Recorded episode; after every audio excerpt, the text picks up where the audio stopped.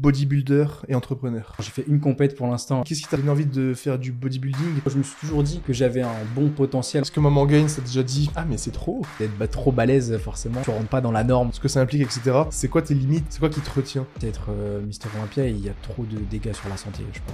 T'as pris la caméra, tu t'es filmé. Forcément, au départ, c'est un peu gênant parce que quand t'as pas de communauté, t'es gêné. Pourquoi tu fais ça? C'est ça. À part ceux qui ont 2 millions d'abonnés, personne vit de YouTube. J'aimerais bien que ce soit mon revenu principal. T'imagines, tu fais un virement de 100 000 euros. Ça peut coûter très cher. Merde, faut que je vende tout ça maintenant. Ça te fait rêver, quoi. Genre, t'es en mode. C'est incroyable, en fait.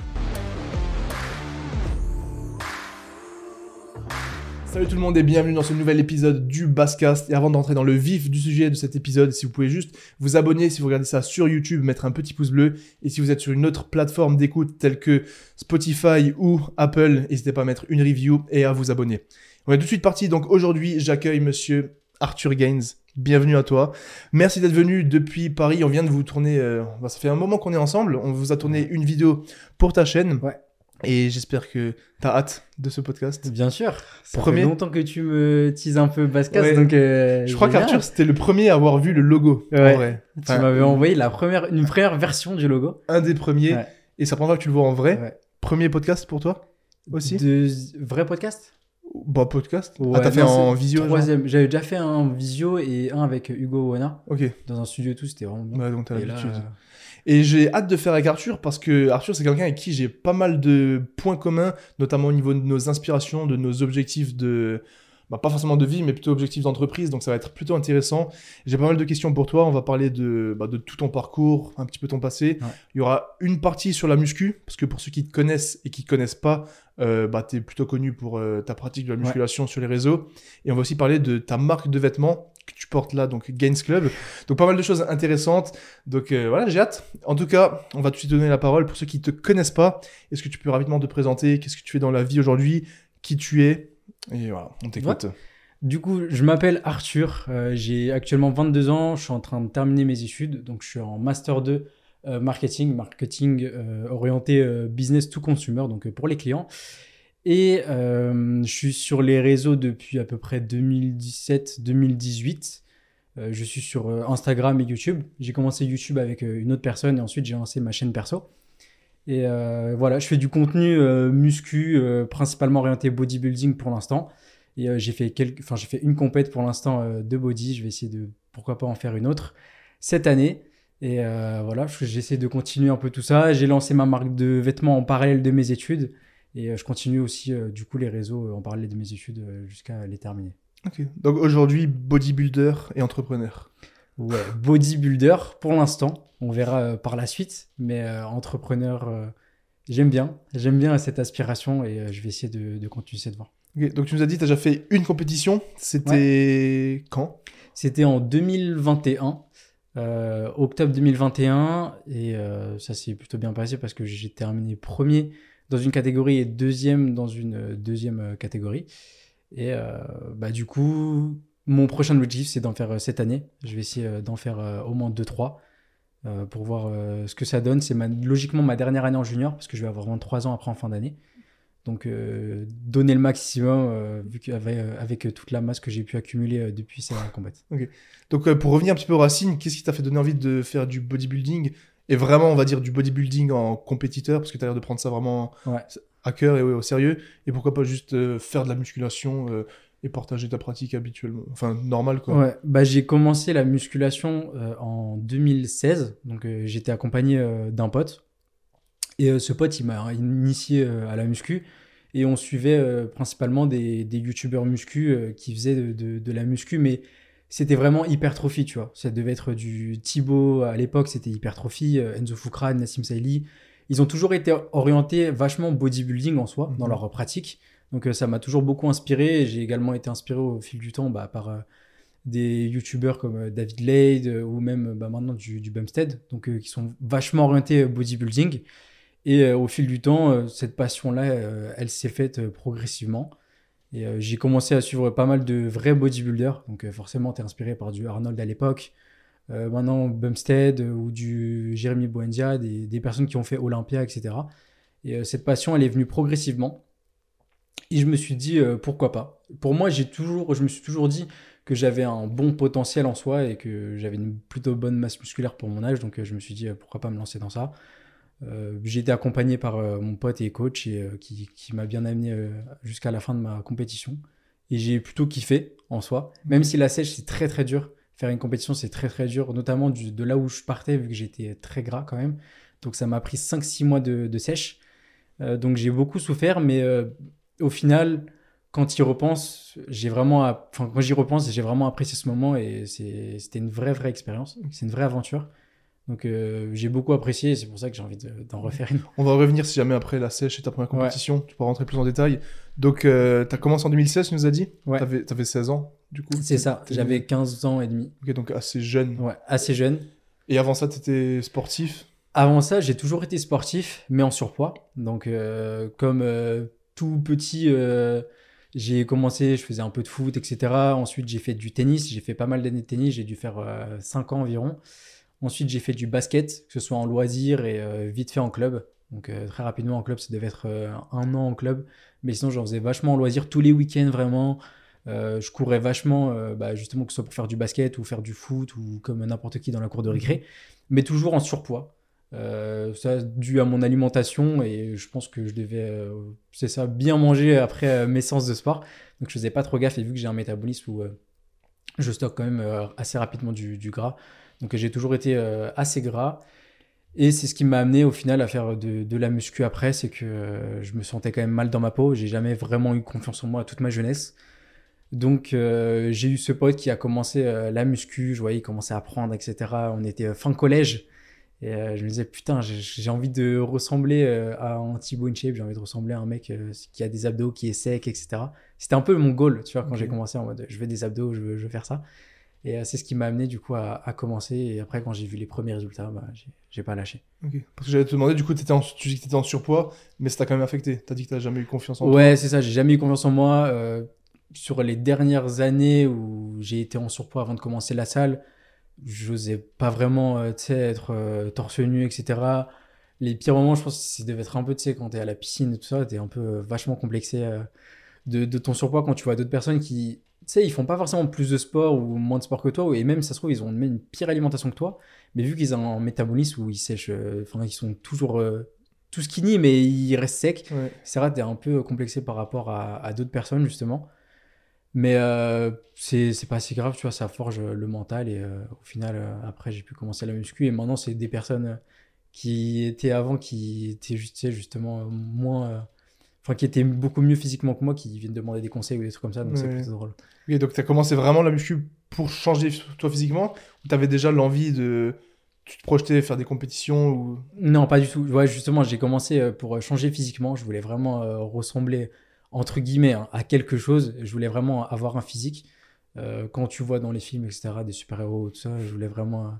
Euh, je pense un peu comme tout le monde, tu vois, tu veux vraiment ressembler à quelque chose et en plus avoir euh, confiance en toi parce que tu vois que justement les personnes qui partagent ce, style de vie bah, ont confiance en eux, donc je voulais vraiment ressembler à ça.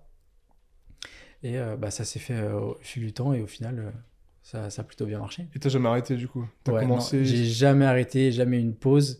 Et euh, j'ai jamais douté vraiment de, genre, de changer de sport ou n'importe. Euh, peut-être là, me diversifier un peu plus, euh, toujours un peu dans la muscu. Je verrai ça plus tard, on pourra en parler après.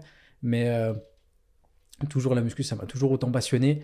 Et vu qu'à côté de ça, justement, j'ai la passion du bodybuilding qui est arrivée, j'adore regarder des, des, bodybuilders, etc. Ça m'inspire de fou. Même si c'est des personnes qui sont chargées et que moi je suis naturel, ça me motive quand même énormément.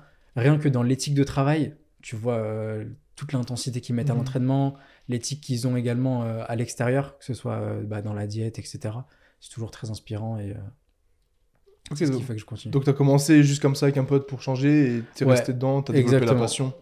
Alors que mon pote actuellement, par exemple, il est en mode, il a plus trop d'objectifs, il est en mode un peu, il a envie d'arrêter, tu vois. Et même de tous mes groupes de potes, quand j'ai commencé, tu vois, quand tu commences et que tu as des mecs un peu au lycée qui sont en mode vas-y, euh, je vais continuer, enfin, je vais te suivre, etc. Euh, parce que tu as bien bougé, etc. Je suis le seul qui a tenu, tu vois. Ça fait plaisir. Ouais, c'est ça. Et du coup, tu dis que tu vas peut-être, euh, pour l'instant, c'est le bodybuilding, mais tu reviens de diversifier. Par là, tu t'entends par exemple du powerlifting, la force, etc. Ouais, pourquoi pas du powerlifting? C'est quelque chose que je m'étais dit déjà après ma première compète. Je m'étais dit, avant de faire ma première compète, de muscu, enfin de body, je me suis dit, vas-y, peut-être qu'après je ferai de la force ou n'importe.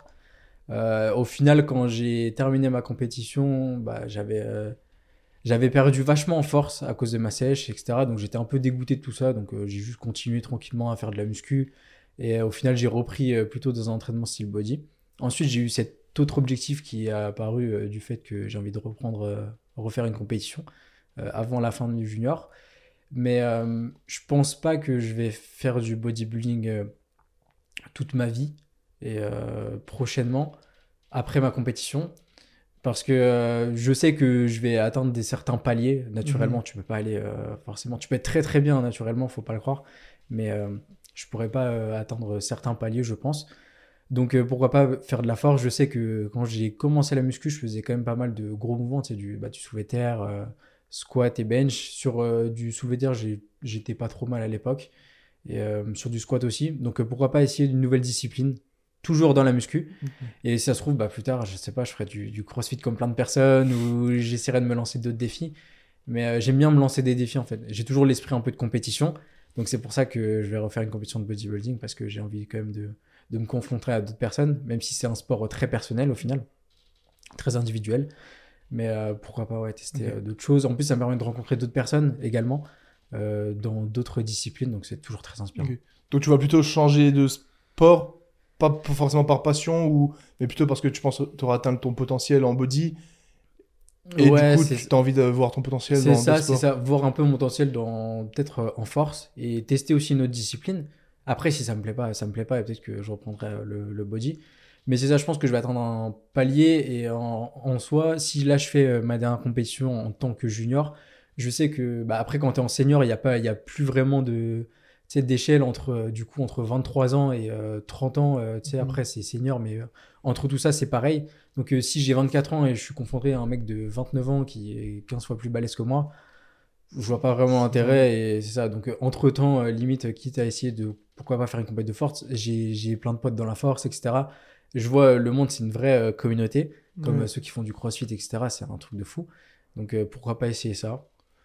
On verra dans le futur. Je, pour l'instant, je sais pas. On verra euh, en temps et en heure. Parce qu'aujourd'hui, la force, ça devient de plus en plus démocratisée. C'est ça, c'est extrêmement démocratisé. en France, c'est ça. Il y a eu des personnes qui ont vraiment propulsé la force. Plus que le body, même. Ouais, beaucoup plus.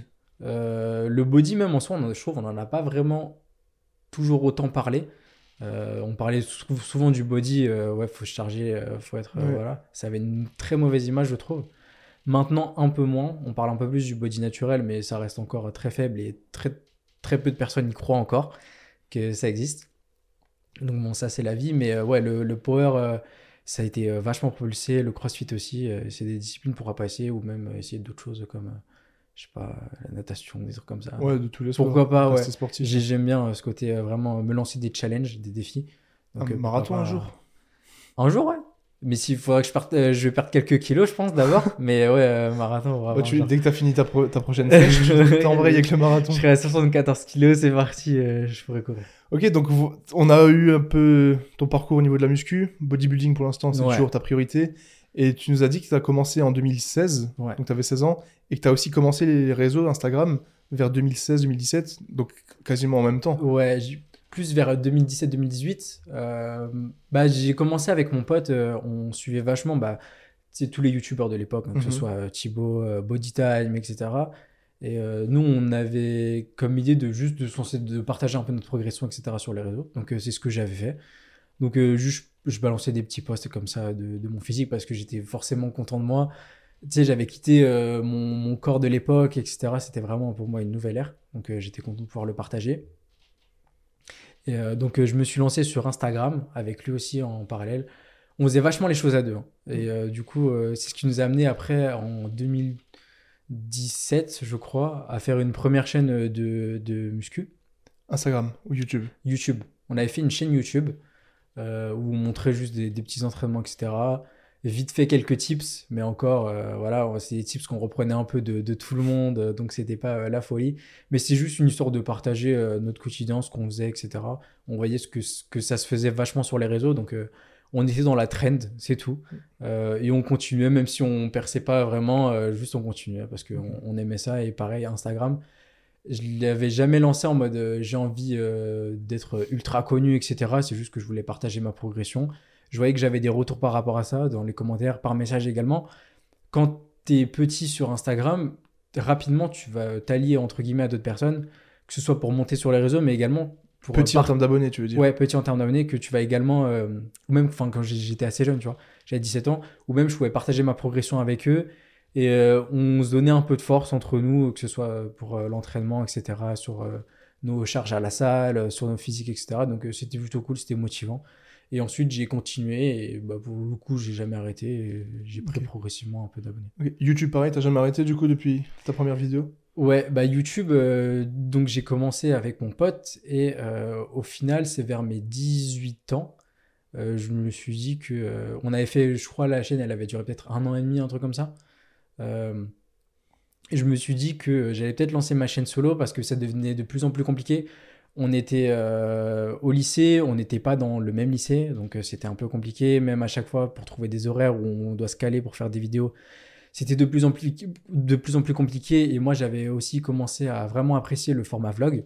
Donc euh, le format vlog j'ai toujours apprécié ça. Je pense que je l'ai aimé en premier avec du David Lade en version muscu ou du Casey Nesta en version si globale on va ouais. dire c'est ça lifestyle ou euh, même à l'époque même du Wartech qui en faisait pas mal et euh, donc euh, c'est ce qui m'a donné envie de, de faire du vlog et donc après je me suis dit vas-y c'est quoi je vais, je vais me lancer en solo il était un peu moins motivé en plus à faire euh, des vidéos donc euh, je me suis dit, vas-y, je, vais me lancer à 100% dessus, sur tout seul. Et au final, bah, j'ai commencé à en faire pas mal et c'est toujours un format que, que j'ai apprécié. Ok.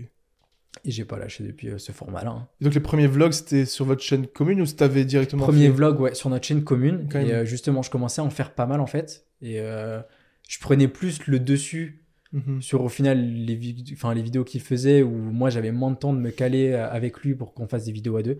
Donc euh, au final euh, j'ai commencé à faire des trucs moi-même et je me suis dit bah, au final ça sert à rien de que ce soit toujours ma tête euh, etc. Parce qu'à l'époque par exemple il y avait la chaîne euh, YouTube Alex et PJ où Mhm. chacun il faisait un vlog euh, je crois euh, chacun à leur tour un truc comme ça. Mais vu que moi je faisais beaucoup plus de trucs j'étais un peu plus investi euh, dessus bah je me suis dit vas-y euh, Bah ouais, c'est logique. je vais me lancer à 100% et, Et, c'est là que cool. Arthur Gaines est né Ou c'était ton pseudo, tu l'as eu à partir de quand? Arthur euh, la chaîne, non, la chaîne elle s'appelait Arthur. Euh, mon premier pseudo c'était Arthur G Fit. Donc euh, bon, et après je me suis dit, il y avait beaucoup de fit, euh, tu sais, le, le petit diminutif Ouais. fit euh, sur Insta, il est toujours encore Bah, beaucoup. mais Bazinga bon. Fit. Moi, je ne changerai jamais. et euh, du coup, je me suis dit, vas-y, on va le virer quand même. Et du coup, je sais pas, du jour au lendemain, je me souviens, j'étais en sortie de cours, je sors et je me suis dit, vas-y, je vais le changer. Et je sais pas pourquoi c'est sorti d'un coup. Je me suis dit, vas-y, Arthur stylé. C'est venu de tout simplement. Ouais, comme ça, genre. américain. Ouais, Gaines. c'est ça. Ok. C'est intéressant parce que t'as commencé tôt quand même au final. Ouais, bah en fait j'ai toujours été dans le... Enfin, partager un peu ma progression, etc. Parce que je voyais ça sur les réseaux et je pense qu'il y a beaucoup de gens, euh, même euh, maintenant, tu vois. C'est juste que maintenant c'est très dur de tirer son épingle du jeu. Euh, parce qu'il y a tellement. de contenu, tellement de personnes. Euh, donc voilà, après c'est un peu celui qui aura plus de chance, celui qui a le plus tryhard, celui qui va sortir Ouais. le contenu vraiment qui va sortir de l'eau. Mais ouais, j'ai toujours voulu partager, donc ça, faisait, ouais, ça fait pas mal de temps quand même. Donc au début, c'était plutôt une optique de je suis un nouveau passionné entre guillemets qui veut partager son évolution, son quotidien, plutôt que je veux avoir 100 000 abonnés sur YouTube. Ouais, c'est ça. Bah, je, je, me- disais pas que j'étais légitime à avoir, euh, tu vois, 100 000 abonnés et j'allais pas faire euh, le truc en mode euh, je vais euh, tout faire pour avoir 100 000 abonnés parce que j'étais encore dans mes études, etc. Je me disais, ok, il y a peut-être un truc à chercher entre étudiants et euh, Go Muscu parce qu'il n'y en avait pas forcément beaucoup en France. Il y en a beaucoup aux États-Unis. Ah bah, à l'époque, euh, quand j'avais commencé à la muscu, David Led, je crois qu'il était encore euh, au, au lycée ou un truc comme ça où il y avait d'autres personnes euh, également qui partageaient leur. leur vie entre les études et le sport. Je me suis dit pourquoi pas en parler un peu, etc. Et je m'étais fait une petite communauté et tout, donc c'était plutôt cool et ça m'avait donné envie de continuer. Et ensuite, bah, j'ai continué à faire à mesure, tu Mhm. vois. Mais j'ai jamais été vraiment dans l'optique, euh, vas-y, euh, je vais devenir le nouveau euh, David Lay, tu vois. Ouais. Et aujourd'hui, c'est quoi ta position par rapport à ça? Toujours pareil, partager. Bon, maintenant, t'as ton entreprise en plus, Ouais. avec ta marque de vêtements, ou t'as un objectif de buzzer ou d'avoir 100 000 abonnés, ou tu préfères développer. euh, J'ai un peu des deux. Pas forcément d'avoir 100 000 abonnés, tu vois, mais euh, juste euh, toujours partager ma passion au maximum, toutes les choses qui me passionnent, que ce soit pas forcément que de la muscu, tu vois, le- l'entrepreneuriat, ça, me passionne énormément aussi. Le voyage, pour pouvoir faire un peu plus de, de format de vlog voyage ou des trucs comme ça. Et euh, bah, pouvoir euh, grossir forcément une communauté, euh, c'est toujours un truc qui, qui donne Mhm. envie, hein, forcément. Mais tu préfères du coup grossir une communauté qui te soutient et vraiment soudée, vraiment une communauté, plutôt que de juste avoir un plus gros chiffre d'abonnés mais sans avoir une vraie communauté? Ouais, voilà. Et pour moi, j'ai toujours, euh, c'est ça, c'est avoir une plus grosse communauté mais qui reste soudée, etc. Ouais. Pas forcément avoir des personnes qui vont partir, qui vont être à droite à Ouais. gauche. Et moi, je trouve que j'ai toujours une communauté assez soudée.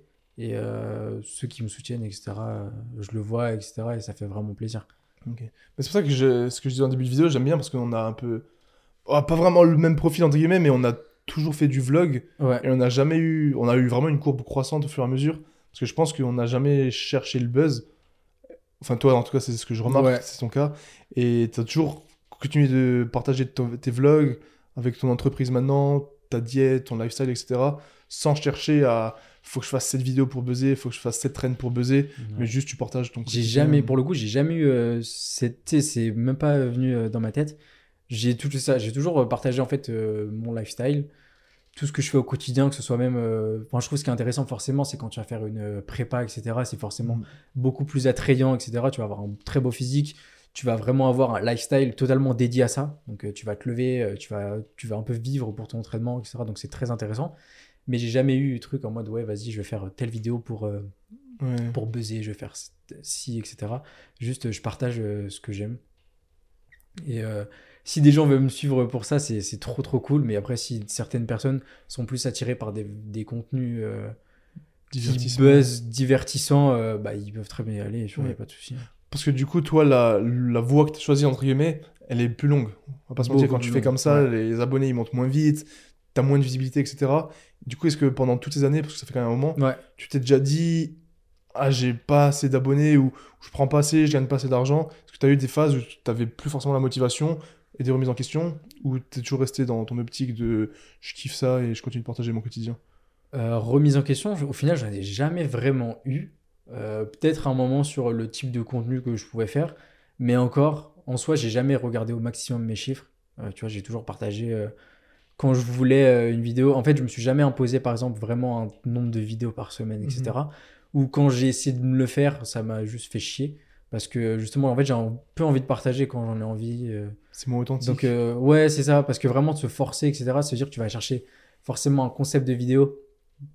Donc des fois, ça peut être un peu euh, c'est rébarbatif, etc. Donc euh, ça peut être même contraignant. Si tu vis que de ça, forcément, bah, à un moment, il faut produire ton contenu, tu es un peu quand même obligé parce qu'il faut, faut vivre. Mais euh, vu que je suis toujours dans mes études, euh, pour l'instant, j'ai pas encore terminé, etc., et que je suis pas à 100% dedans, forcément, pour l'instant, euh, je me laisse un peu... avec ma passion qui va me dire vas-y j'ai envie de faire une vidéo sur ça il y a des vidéos que je trouve très intéressantes à faire par exemple des fois quand je, je peux faire un full day of fitting je trouve que c'est intéressant c'est des vidéos en fait j'essaie de produire un peu le contenu que je regarde et après je le fais un peu à ma sauce donc euh, forcément s'il y a des vidéos qui me passionnent de euh, faire des défis bah, je vais partir dans et faire des défis s'il y a certaines choses qui me passionnent euh, je vais essayer de le, de le faire mais c'est toujours justement autour de la passion Ouais. c'est j'aime bien partager mon, mon style de vie j'aime bien partager mes voyages j'adore tu vois quand je pars à Miami quand je pars à New York etc Mais je vlog vlog, forcément. du coup, ouais. parce que ça me fait kiffer mais je vais je fais pas forcément par exemple je, je pourrais très bien faire le vidéo en mode une vidéo en mode oui je dépense 100 dollars euh, de bouffe euh, à New York Ouais, etc je teste tous les burgers euh, trucs machin. Je pourrais très bien le faire parce soi tu vois j'aime bien et tout. Mais c'est pas le format qui, qui me vient directement à l'idée. J'aime bien le format vlog qui reste un peu authentique. Ok, c'est cool. Et du coup, est-ce que tu penses que tu as cette passion et cette envie de faire ce type de contenu? Parce que c'est, comme tu l'as dit, c'est ce que tu consommes. Et je pense notamment à bah, tous les Cassinestat aussi Ouais. que moi j'ai regardé un peu, mais Max Tuning, Christian Guzman. C'est en fait pour ceux qui nous écoutent, qui ne connaissent pas, c'est des influenceurs américains qui ont eux-mêmes créé leur euh, bah, leur marque de vêtements aujourd'hui, qui ont leur chaîne YouTube, qui ont créé leur propre salle. Et Arthur et moi, on les regarde depuis très Ouais, longtemps. Et je- on connaît peu de gens en France, enfin, moi j'en connais peu qui les suivent aussi. Ouais. Et nous, on a vraiment calqué nos, notre type de contenu sur leur format. Et ça, c'est vrai que ça se retrouve pas beaucoup en France. c'est ça Est-ce que du coup, t'avais envie de faire un peu comme eux?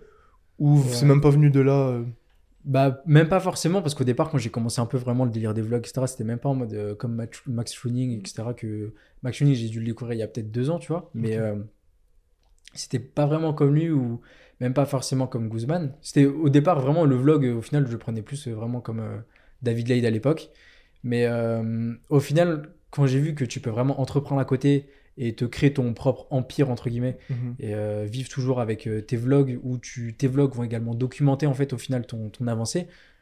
Je trouve que c'est trop bien en fait. Parce Ouais. que au final tu entreprends tu documentes tout ça euh, ça va t'aider à toi déjà ça va te faire tu sais, des petits marqueurs dans ta vie que tu pourras te regarder plus tard et, etc et en même temps ça permet également de motiver énormément de personnes. Je sais que bah, par exemple avec certains contenus muscu bah, je motive énormément de personnes à continuer dans le bodybuilding euh, il y en a à progresser etc et euh, pareil pour euh, la marque de vêtements, je sais qu'il y en a plein, ça les motive à soit lancer leur business ou, euh, Essayer d'entreprendre. ou essayer d'entreprendre et c'est la meilleure chose. Tu vois. Si je peux transmettre ma passion, euh, que ce soit sur bah, l'entrepreneuriat ou le, le sport, et etc., c'est la meilleure chose.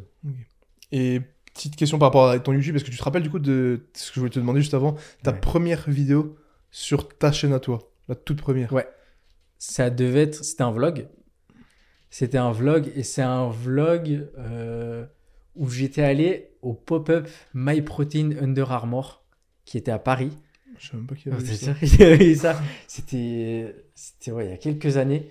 Et euh, j'étais allé parce que euh, je connaissais quelqu'un qui taffait, je crois, chez Under Armour. Et euh, du coup, il y avait cet event avec euh, MyProtein. Et en plus, là-bas, j'avais vu euh, Lucas Anglais, Workout Brother, qui était à l'époque chez MyProtein. Et bref, c'était cool. C'était un petit event où tu pouvais jouer à des petits trucs. Il n'y a pas beaucoup de monde. C'était la première vidéo du coup. Mais ouais, je crois que ça devait être mon premier vlog. C'était genre un vlog euh, comme ça. C'était la euh, première vidéo, mais pas officiellement la première vu que tu avais déjà ouais, c'est- ça en fait. J'avais en fait j'avais continué un peu le format de vlog que j'avais déjà vite fait commencer euh, sur la chaîne précédente. Et je me dis vas-y. Du coup c'était une vidéo où ouais c'est ça. Le matin j'étais allé manger. Ensuite euh, on voit euh, au pop-up et ensuite euh, petit training euh, je crois et ensuite euh, Ok. j'ai continué comme ça. Ouais, donc, et est-ce que tu te rappelles aussi, de, quand vous aviez la chaîne en commun, de la première fois où t'as pris la caméra, tu t'es filmé? Non ça j'ai même plus de souvenirs. Mais ça s'est fait progressivement. Je pense que c'était une vidéo. Si c'est peut-être une vidéo en fait où euh, c'était une vidéo, c'était un autre event, c'était un event Optimum Nutrition. Et c'était un event où euh, tu pouvais être euh, tiré au sort par des, des influenceurs pour euh, rencontrer. euh, bah, c'était un- une sorte de. un peu. pas séminaire, mais c'était une conférence où il y avait Mhm. justement Nassim à l'époque. Euh, et ça parlait un peu de la muscu euh, et euh, je crois le sommeil, des trucs comme ça. C'était euh, dans un endroit. Et euh, du coup, il y avait plein de gens, plein de personnes invitées, etc. Tu avais une petite séance vite fait de sport et euh, cette conférence-là. Et euh, on avait fait l'event, etc. Et ensuite, j'ai pris la caméra tout seul et après, j'étais parti faire un entraînement et après, j'ai un peu débriefé tout ça. Et je pense que ça devait être là, etc. Et... La première fois où... Ouais, et c'est. Tu sais, tu commences à faire ça et tu te dis, putain, c'est un format que j'aime bien en fait. Ouais, ouais. Parce que c'est mon truc, je le filme euh, comme je veux, je mets ma musique, je parle du sujet que je veux. Et tu fake. parles en fait de ta vie et c'est. Tu peux pas vraiment le faker, tu vois. Ouais, Je sais que, enfin, il y en a, forcément, ils fake sur les réseaux, euh, mais ça reste authentique pour moi. ok. Du coup, la première fois que t'as lancé cette vidéo, t'étais encore... euh, C'était au collège ou t'étais déjà au lycée? Moi, j'étais au lycée. Ok. Ouais. Et est-ce que t'as eu une appréhension par rapport à comment tes potes allaient te voir ou est-ce que c'était un peu secret entre guillemets? C'était un peu secret. Pour le coup, quand j'ai commencé, euh, que ce soit même Insta, hein, vraiment, je suivais personne. euh, que... C'est pour ça que déjà, j'ai créé un Insta euh, dédié à ça. Parce que je voulais pas tu sais, bombarder avec du contenu muscu sur mon premier compte. Et donc, euh, vraiment, euh, j'en parlais à personne, etc. Je tryhardais mon petit truc euh, avec mon pote. Enfin, je tryhardais. Je postais un peu de contenu avec mon pote sans le dire à personne. Et je continue au fur et à mesure. Après, il y a des personnes qui sont tombées dessus. Au final, ça m'a pas trop dérangé. Ce qui était un peu gênant, c'est quand forcément on t'en parlait. tu sais, genre, t'es en cours, ah, t'as une chaîne YouTube, etc., où je t'ai vu, machin. Forcément, au départ, c'est un peu gênant parce que quand t'as pas de communauté, quand t'as pas beaucoup de monde, t'es gêné forcément. Parce que tu sais que derrière, euh, Pourquoi tu fais ça? c'est ça. Et en fait, je pense le moment où t'arrêtes de dire ça, c'est quand tu sais que tu peux, tu monétises ton, ton contenu. Dès que tu monétises ton contenu, tu dis que t'as une, euh, tu genre, t'as une légitimité. Tu fais, Ouais, moi, par exemple, maintenant, au jour, tu vois, si on me dit, ah, oh, t'as une chaîne YouTube, t'es youtubeur, ou non, on se fout d'un peu de ta gueule, tu fais, oui, mais euh, je gagne de l'argent avec, tu vois. Ouais. Donc, euh, je trouve la légitimité, elle vient à partir de là. Donc, à l'époque, forcément, c'était euh, c'était un peu plus compliqué, t'es un peu plus gêné. Mais euh, après, au final, euh, Ouais, mais t'as pas eu de problème du coup. j'ai jamais vraiment eu de problème, etc. Je partage parce ma que passion. si tu veux juste partager ta passion mais que t'as pas d'abonnés, on va dire, on va te regarder bizarrement. Alors Ouais. que si tu fais la- exactement la même chose mais que t'as 10 000, 20 000, Ouais. peu importe combien d'abonnés, bah c'est normal. Et- exactement. Alors que forcément, tout le monde commence ouf, hein. quelque part. Ouais. Et, euh, Enfin, tu sais, tout le monde commence au début et il y a forcément ta personne ou tu auras juste tes potes qui vont te regarder.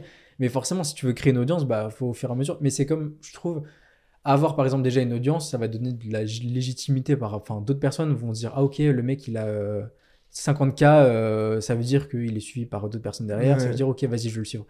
Alors que si tu vois un mec qui, a- qui fait du très bon contenu mais qui a euh, 50 abonnés parce qu'il vient de commencer, tu vas pas forcément te bah faire oui. le déclic en mode vas-y, je m'abonne. Parce que tu te dis qu'il n'a pas encore fait social ses proof, hein. preuves. Ouais, c'est ça, c'est la social proof vraiment. Ouais, et elle encore ouf. là, tu vois. Donc euh, quand tu commences, forcément, bah, c'est plus compliqué. Et il faut que ça se fasse au fur et à mesure. euh. Et du coup, par rapport à ça, donc tu étais encore au lycée. Là encore aujourd'hui, tu es youtubeur, tu as ton entreprise, Ouais. ta marque de vêtements Gains Club. Euh, et t'es encore en. Du coup, c'est en alternance que t'es? Ouais, je suis en alternance. Et comment tu arrives à concilier aujourd'hui ou même euh, il y a quelques années quand tu es au lycée, la muscu, donc les entraînements, filmer tout ça et les. Enfin, je veux dire les réseaux, mais les études? Ouais, bah c'est que par rapport à YouTube et euh, le contenu, euh, même sur Insta, etc., j'ai jamais tryhard, j'ai jamais eu pour l'instant vraiment de moments de tryhard où je fais que ça, etc. Donc, euh, sauf pendant des vacances. Mhm. Donc, pour le coup, j'ai pas vraiment de problème, je faisais ça pour, sur mon temps libre. Donc, soit je termine les cours et euh, bah, je, vais je vais filmer une vidéo YouTube, ou si je filme une vidéo YouTube euh, une journée totalement avec moi, bah, je vais essayer de me filmer un peu pendant ma journée et je vais filmer, enfin faire le montage, etc. tard le soir. Donc euh, c'est des grosses journées, que ce soit même euh, encore aujourd'hui avec euh, ma marque de vêtements. Donc c'est juste que ça prend beaucoup de temps. Il y a plus trop de temps vraiment pour toi. Et genre, j'ai plus les mêmes journées que je pouvais avoir quand j'étais petit. Ou par exemple, dès que j'ai commencé vraiment les réseaux, etc.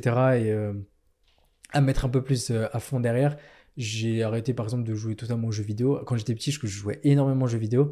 Mais euh, j'ai vite arrêté ça, même dès que j'ai commencé la muscu en fait. Entre la muscu, euh, faire, du, faire des vidéos et, euh, ou d'autres choses comme ça, ça me prend énormément de temps. Donc j'ai, j'ai plus le temps du tout de, de faire tout ça.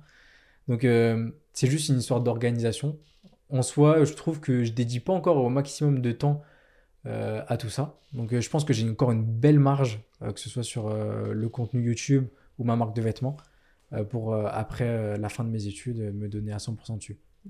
Mais c'est juste une histoire d'organisation, mais ça prend beaucoup de temps. Quand même, j'ai des nuits assez courtes.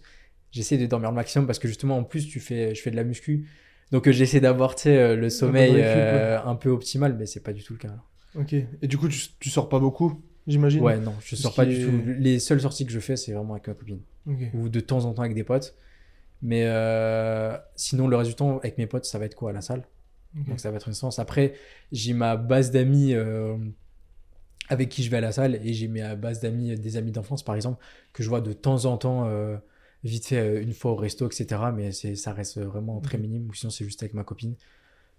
Pour Mais des soirées tranquilles et tout. Non, pas du tout. J'ai jamais été un mec euh, genre euh, qui aime sortir ou qui aime. euh, Enfin, genre, si je trouve c'est toujours cool forcément avec des potes, mais euh, pas un mec qui va se, s'éclater Ouais, tous les week-ends. euh. Tu vois pas ça comme des sacrifices, mais plutôt Non, pas tout. envie d'être là, Ouais. tu sais ce qu'il faut faire pour et. Exactement, je sais qu'en plus, euh, j'ai pas envie de, d'être mal pour le lendemain. euh. si, imaginons, même enfin, des personnes qui boivent et tout, tu sais très bien que le lendemain, tu vas pas être bien, etc. C'est pas Mhm. quelque chose qui m'intéresse. J'ai envie de, de maximiser au maximum si je peux après m'entraîner, si je peux après tourner une vidéo YouTube, si je peux après, euh, genre, travailler au maximum sur ma marque, euh, je peux le faire. Ouais. Je Donc, serai pas mort. focus sur les projets. et- Ouais, au maximum. Ok. Est-ce que tu as déjà subi les remarques du style. euh, ça, c'est des choses que moi, je reçois beaucoup en commentaire, ou même d'autres jeunes que j'ai rencontrés qui sont en muscu. Est-ce que tu as déjà eu des remarques euh, faut que tu profites, ou pourquoi tu, tu fais ça, viens avec nous, pourquoi tu veux pas boire, etc. Ouais, bah ça, je pouvais avoir ça, euh, que ce soit peut-être au lycée ou des fois pendant les études, c'est en mode ah putain, t'es un peu chiant et tout. Ouais. Mais c'est juste, tu sais, je pense chacun un peu son mindset. Et c'est forcément, ces personnes-là, ça va être jamais des personnes qui font du sport en général ou euh, qui n'ont pas vraiment d'autres objectifs derrière. Parce que moi, forcément, je fais du sport, mais j'ai un objectif derrière. Donc, euh, soit ça va être des personnes qui vont, avoir- qui vont faire du sport, mais ils n'ont pas vraiment d'objectif. Moi, j'ai mon objectif derrière, j'ai envie d'atteindre un certain niveau. Je sais que ce certain niveau, je peux l'atteindre euh, en m'y consacrant au maximum dessus. Donc, en dormant le maximum, en mangeant le mieux possible, entre guillemets, et en m'entraînant durement. Et pareil dans les projets, euh, tu sais, genre euh, bah, ma marque de vêtements, c'est pareil. Genre, je vais pas forcément avoir le temps de sortir à telle heure, de partir à tel moment. Euh, non, il faut que je me consacre dessus. faut que je donne le maximum pour euh, atteindre mon objectif. Ok. Mais t'as pas de problème de. de faire tes objectifs et tes priorités. C'est pas Ouais, des- même pas des dilemmes pour toi. Ouais, c'est ça. Tu sais ce que tu as à Ouais, faire. je tu sais ce que j'ai à faire. euh, si je dois faire euh, telle tâche euh, pour moi, je le ferai, etc. Et, Ok. c'est pas, pour moi, c'est pas des personnes qui. J'essaie de faire passer mes trucs en priorité quand même. Et du coup, par rapport à ça, si tu peux nous dire un petit peu du coup plus tes objectifs, euh, pas forcément de vie, mais les objectifs que tu as. bon, musculation, tu nous as dit, là, tu aimerais refaire une compète de body. Et ensuite, si tu atteint tes limites, peut-être faire d'autres sports ou autres. Mais maintenant, tes objectifs euh, d'un point de vue euh, bah, entrepreneuriat ou tout simplement le taf, parce que là, tu es en études, Ouais. tu vas faire ton master 2. C'est ça. Et une fois que tu es diplômé, est-ce que tu vas trouver un taf? Ou est-ce que tu as ton diplôme et du coup, tu vas te focus euh, à 1000% pour toi? Bah, je termine euh, du coup en octobre, enfin en fin septembre. De cette Euh, année. Ouais, c'est ça. Enfin, je termine euh, mes études vers euh, mai environ. Mhm. Et ensuite, euh, mon taf euh, vers euh, fin septembre. Et euh, pour le coup, j'ai pas du tout envie de d'enquiller sur un vrai taf, entre guillemets. hein. Euh, même s'il y a plein de personnes qui me disent oui, il faut vraiment que tu trouves un travail, etc. pour après, etc. C'est pas du tout quelque chose que j'ai envie de faire. J'ai envie de. Bon, déjà, de toute façon, après 5 ans d'études, j'ai quand même envie de me faire un petit break, entre guillemets. Donc, ça veut dire euh, soit partir en vacances euh, un mois, etc. Surtout que je vais avoir normalement ma compétition vers euh, octobre. Donc euh, d'abord euh, prendre un peu de temps pour moi, faire ma compétition, etc., faire tout euh, mon contenu euh, et, et ce que j'aime faire. Et ensuite, euh, non, j'ai envie de me lancer à, à 100% euh, sur, euh, que ce soit sur les réseaux et également sur ma marque de vêtements. Comme je disais tout à l'heure, je me suis jamais pour l'instant consacré vraiment à 100%, hormis pendant les vacances, euh, à ma marque de vêtements. Ça veut dire que forcément, bah, la journée en ce moment, bah, soit je travaille, donc euh, je travaille pas pour moi, Ouais. ou euh, je suis euh, dans les études, donc euh, forcément je suis à l'école, etc. Donc c'est pas du temps que je mets euh, dans ma marque de vêtements ou sur du contenu.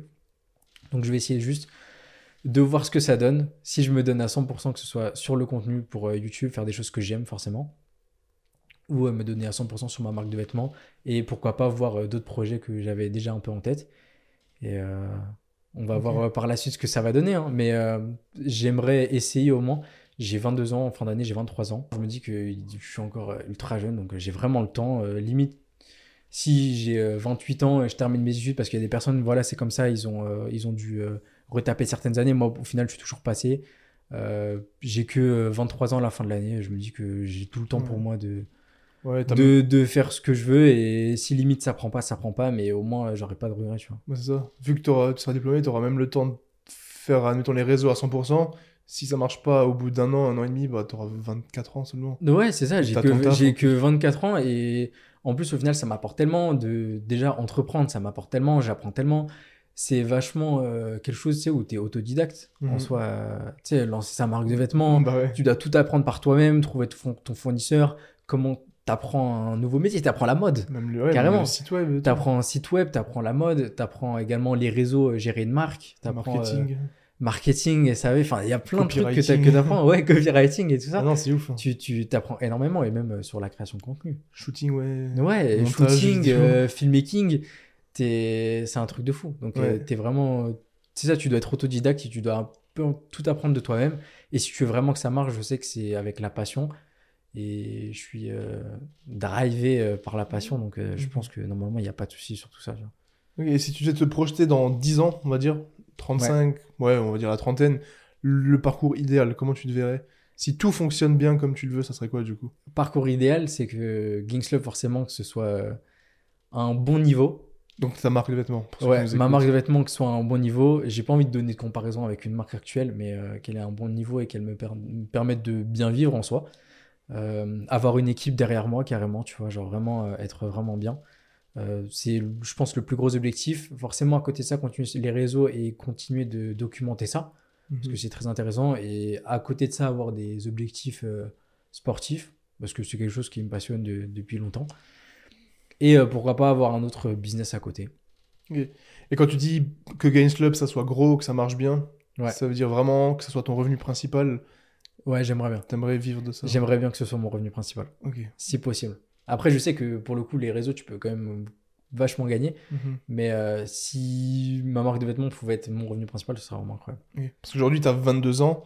Ouais. Et si tu peux nous dire un petit peu tes différents revenus Ouais, bah, j'ai, au final, j'ai plein de sources de revenus. Je vais avoir, euh, bah, que ce soit mon alternance, euh, que ce soit les réseaux. Ah oui, parce que l'alternance, t'as le salaire ouais, j'ai un salaire déjà. je vais avoir les réseaux, je vais avoir ma marque de vêtements.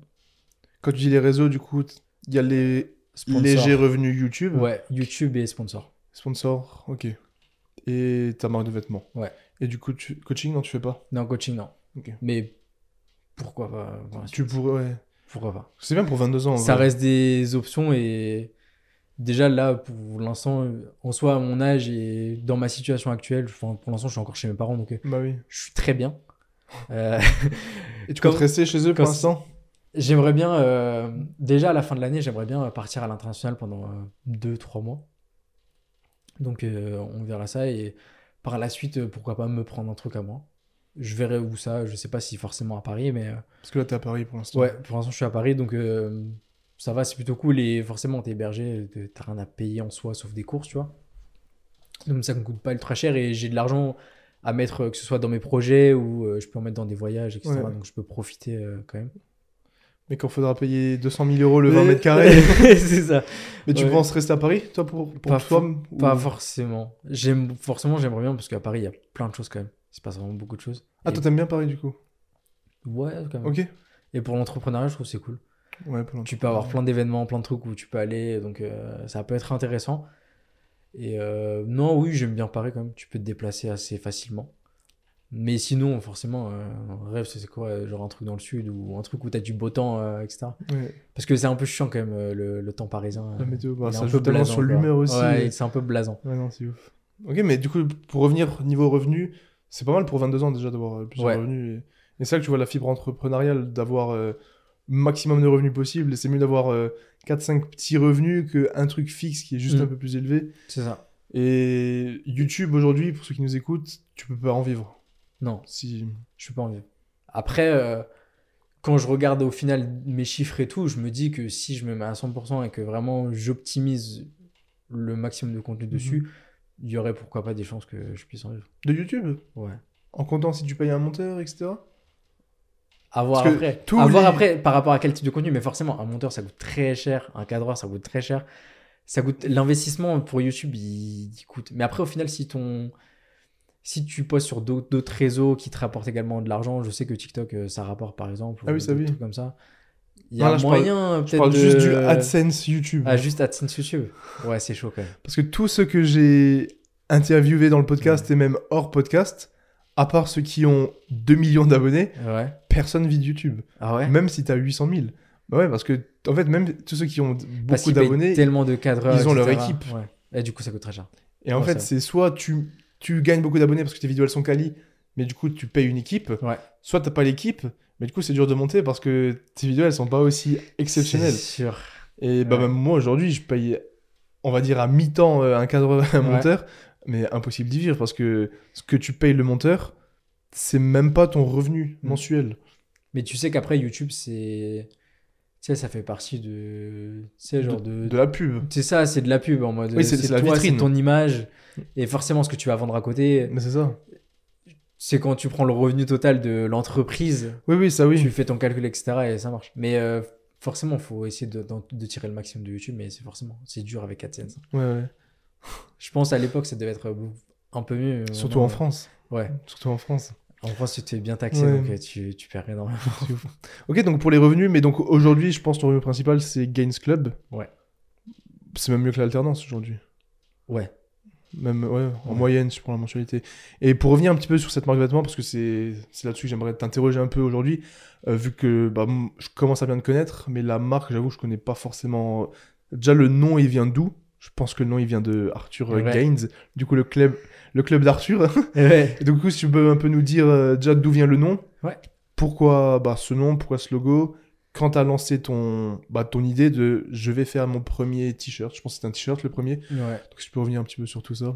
Euh, Gangs Club, pourquoi Gangs Club? Bah, Arthur Gangs, hein, je pense que ça a découlé euh, Gangs Club. Je voulais pas que ce soit forcément en mode merch, donc euh, pas forcément en mode justement le club euh, d'Arthur ou tout ça. Je Tu peux voulais- nous expliquer la, Ouais, la voulais- différence entre merch et. Ouais, euh, merch, ça va être vraiment être, euh, si vous voulez, un vêtement euh, pour promouvoir, imaginons moi, enfin ma personne, imaginons Arthur Gangs. Arthur Gangs a lancé du merch. Imaginons j'ai un slogan, un truc que j'ai tout le temps. Je sais pas quoi, tu vois, j'ai pas de slogan. Ouais, t'as Mais- pas de slogan toi Non, hein j'ai pas de slogan. Toi, c'est quoi? Bah, t'as fait fait. Oui, voilà, t'as fait fait. Imaginons, t'as un t-shirt, t'as fait fait, t'as fait fait, ça fait euh, merch, tu vois. Ouais. C'est en mode euh, ce qui va te représenter toi. Donc c'est pas le cas. Moi, je voulais vraiment créer une marque de vêtements. Et euh, le côté club, c'est pour le côté communauté. Euh, parce que je trouve que c'est important euh, dans une marque et surtout euh, une petite marque au début. C'est Mhm. de créer cet esprit de communauté et que des gens euh, se rassemblent derrière euh, un même nom. Donc euh, des personnes qui sont inspirées et ma marque de vêtements, ça a été euh, l'origine, elle a été vraiment pour euh, essayer de créer une petite, euh, enfin de rassembler une petite communauté, pas forcément la mienne, et essayer de l'étendre au maximum. Et euh, c'est ça, c'est mes trucs, c'est un peu euh, le, le slogan, si vous voulez, c'est surpass yourself and inspire others. Donc dépasse-toi et essaye Inspire les d'inspirer les autres. Donc c'est vraiment ça, c'est prendre le maximum de, de tout le monde et euh, le, le partager. Voilà. Et sinon, j'ai commencé par un hoodie. Euh, Ah, c'était un hoodie, même pas ouais, t-shirt. hoodie, hoodie, t-shirt, mais c'était juste un petit Gangs Club comme ça devant. Mais pour le coup, au départ, c'était même pas l'histoire de monétiser. Je voulais me faire un truc pour moi. Et euh, ensuite, c'est venu par la suite. Mais quand j'étais allé voir l'imprimeur la première fois, il m'avait fait euh, Tu veux le vendre ton truc? Je, je sais pas et tout. Et il a dit Si, si, tu veux le vendre. Je fais Ouais, bah peut-être, tu vois. Et je verrai par la suite. Et au final, bah, j'ai refait une fois le logo. Euh, ce qui m'a donné le petit euh, logo euh, G qui ressemble à un G, un C et un Z en même temps. Et maintenant, c'est un logo un peu plus littéral. Ça, c'est le GZC qui est un peu plus court. Ouais, c'est des variantes. Il y a un ça. peu de déclinaison et je vais essayer d'a- d'ajouter un peu plus de déc- déclinaison. Mais sinon, niveau style de la marque, c'est du streetwear, sports- sportswear, le plus de qualité possible. Euh, Et t'as euh, tout de suite kiffé le process ou d'abord c'était juste, tu voulais, comme t'as dit, un truc à toi et tu t'es dit, il y a peut-être moyen de monétiser donc je continue Ou en fait, quand t'as fait ton truc, tu t'es dit, ah, mais en fait, j'aime bien. Je pense que c'est quand j'ai fait, je me suis dit, ah putain, j'aime bien. Et euh, au départ, forcément, tu sais, tu commences un peu comme tout le monde, tu prends une base, tu mets ton logo, etc. Il Mhm. y a vraiment rien derrière. Mais c'est après, euh, tu sais, t'es inspiré par euh, des personnes euh, qui sont entrepreneurs, tout simplement. Je pense que la première personne qui m'a vraiment donné envie, ça devait être Ben Francis, le fondateur de Gymshark. Et euh, enfin, ils étaient deux normalement. Et, euh, le, le créateur principal de Gymshark. Et euh, ça m'a donné envie, je pense, de, je pense, de me dire putain, il y a peut-être moyen de, de faire quelque chose. Pas forcément full dans la muscu, mais essayer vraiment de, de créer une communauté derrière et faire une marque qui va rayonner sur différents trucs, notamment du streetwear. Et euh, donc ça m'a donné envie. Et après, j'ai commencé à m'intéresser un peu plus à la mode et euh, essayer d'avoir des pièces que moi j'aurais aimé avoir. Mhm. Donc euh, après, j'ai essayé de, de penser à des nouvelles pièces et je les ai faites au fur et à mesure. Ouais, du coup, ça c'est bien quand t'as genre un pantalon que toi-même t'as acheté d'une autre marque, tu te dis, celui-là il est grave bien, mais il aurait été parfait si y avait cette Ouais. poche en plus et tout. Moi, ça, ce que j'ai bien aimé aussi avec la création de la marque, c'est que, par exemple, là, les nouveaux cargos que j'ai fait, je voulais vraiment un pantalon, pas un cargo qui soit, tu sais, les gros cargos bien lourds, mais un truc qui soit presque comme un jogging, mais que tu peux mettre dehors en étant classe parce qu'il est quand même élastique. Truc que tu peux mettre tout le Ouais. temps euh, quand tu Et vraiment soit en créer dehors ou à la salle. Ouais, mais c'est ta couleur. Parfois, t'as une- un pull, celui-là il est trop stylé, mais il est vert. Ouais, et tu vraiment tu peux choisir. En fait, Ce ce, que tu veux. ce qui est trop bien, c'est que tu as une infinité de, de possibilités, tu vois. Donc euh, tu peux faire vraiment ce que tu veux. Tu peux demander à faire, si tu veux faire un zip ici, tu peux faire un zip ici, tu peux faire vraiment ce que tu veux. Et c'est ce qui est incroyable avec euh, ça. Et tu peux créer vraiment, du coup, ta pièce idéale. Après, forcément pour toi, mais après, forcément, des fois, ça va plaire à d'autres. Ouais. Et euh, tu crées ta pièce idéale et c'est trop, trop bien. Et quand tu vois vraiment l'achievement du. euh, tu vas voir ton vêtement porté par toi et ensuite tu vas le voir porté par d'autres personnes. C'est un délire. Quoi- comment tu, tu réagis ou la première fois quand tu ouvrais ton Instagram et que tu voyais un tel vous a identifié dans sa story, tu vois genre à la salle avec ton pull et tout? Ouais, c'est trop cool. Et le, le mieux, c'est quand ça t'arrive en vrai. Tu vois quelqu'un avec ça, c'était en mode, euh, c'est trop bien, tu vois. Ouais. Genre quelqu'un qui porte vraiment ça, et en plus, euh, tu sais, l'histoire Gangs Club et tout, ça fait en mode euh, quelqu'un qui représente vraiment le club. Donc c'est trop, trop bien. Je pense que le mieux ça doit être à l'étranger, t'imagines Le mieux, ce que je me suis déjà imaginé, c'est Ouais. t'imagines, genre t'es à l'aéroport pour aller quelque part et dans l'aéroport tu vois quelqu'un avec Ouais, je pense que ça, c'est la Ça, folie. être Tu vois quelqu'un au loin, euh, derrière, tu vois en base athlétique, c'est. genre, Ah ouais, quand de- même. l'équivalent de Nike aujourd'hui, partout. Quand même. Ouais, tu Partout vois. y a du Nike. Ouais, c'est ça. Et Ou tu même dis- une casquette ou un truc comme ça. ça Ouais, c'est ouf. Et du coup, je vais te demander par rapport à ça, quand, bah, vu que t'es étudiant, tu nous as pas dit la date quand t'as lancé? Quelle année? J'ai premier pour lancé, euh, ça devait être en fin 2010. Non, pas fin 2019. Je sais plus. Début 2000 J'avais fait mon truc à moi Ouais. en, je crois, début 2020. Un ok. truc comme ça. J'avais fait mon pull. Je l'avais porté, etc. Et je sais plus quand j'avais commencé à monétiser exactement. Mais ça devait être euh, peut-être euh, mi-fin 2020. Ok. Et euh, ensuite, j'ai commencé à faire bon, d'abord des premiers pulls comme ça, juste avec euh, l'impression. Et ensuite, quand j'ai commencé à vraiment être un peu plus inspiré, que ce soit en termes de design, j'ai créé mon premier design moi-même sur Photoshop, que bien marché à l'époque, etc., par rapport euh, au nombre de quantités euh, que j'avais faites. J'avais pas fait beaucoup de quantités parce que j'y connaissais rien. Tu sais, quand tu commences, t'en sais rien, tu sais pas combien tu vas vendre, tu sais pas. euh, tu vois que certains fournisseurs ils vont te demander des minimums, euh, tu sais pas si c'est bien de commander tout ça, tu sais pas forcément le nombre de tailles à prendre. Donc euh, j'avais pris des trucs, au final tout était parti, donc c'était cool. J'ai même fait un restock, donc euh, c'était vraiment cool. Et euh, même après j'ai vu d'autres demandes dessus quand c'était sold out. Donc Est-ce que t'as as aussi eu ce, ce truc de. Au début, tu commandes ta première. Déjà, tu sais pas quelle quantité commander. Ouais. Et tu dis. Mais, mais en fait, tu fais ta commande, tu dis, mais ça c'est trop, ça va jamais partir. Et une fois que ça part, tu dis, mais je savais pourquoi j'en ai pas pris plus, etc. ça.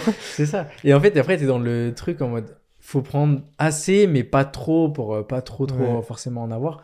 Tout qu'au départ je voulais pas être en mode euh, je veux avoir trop de stock euh, etc. Je voulais vraiment rester en truc un peu limité. Parce que tu mets les stocks chez tes parents, du coup. Ouais, je suis, c'est ça. Je gère toujours le stock pour le coup chez mes parents encore. Ce qui commence à être compliqué, notamment quand t'as des gros pulls comme ça.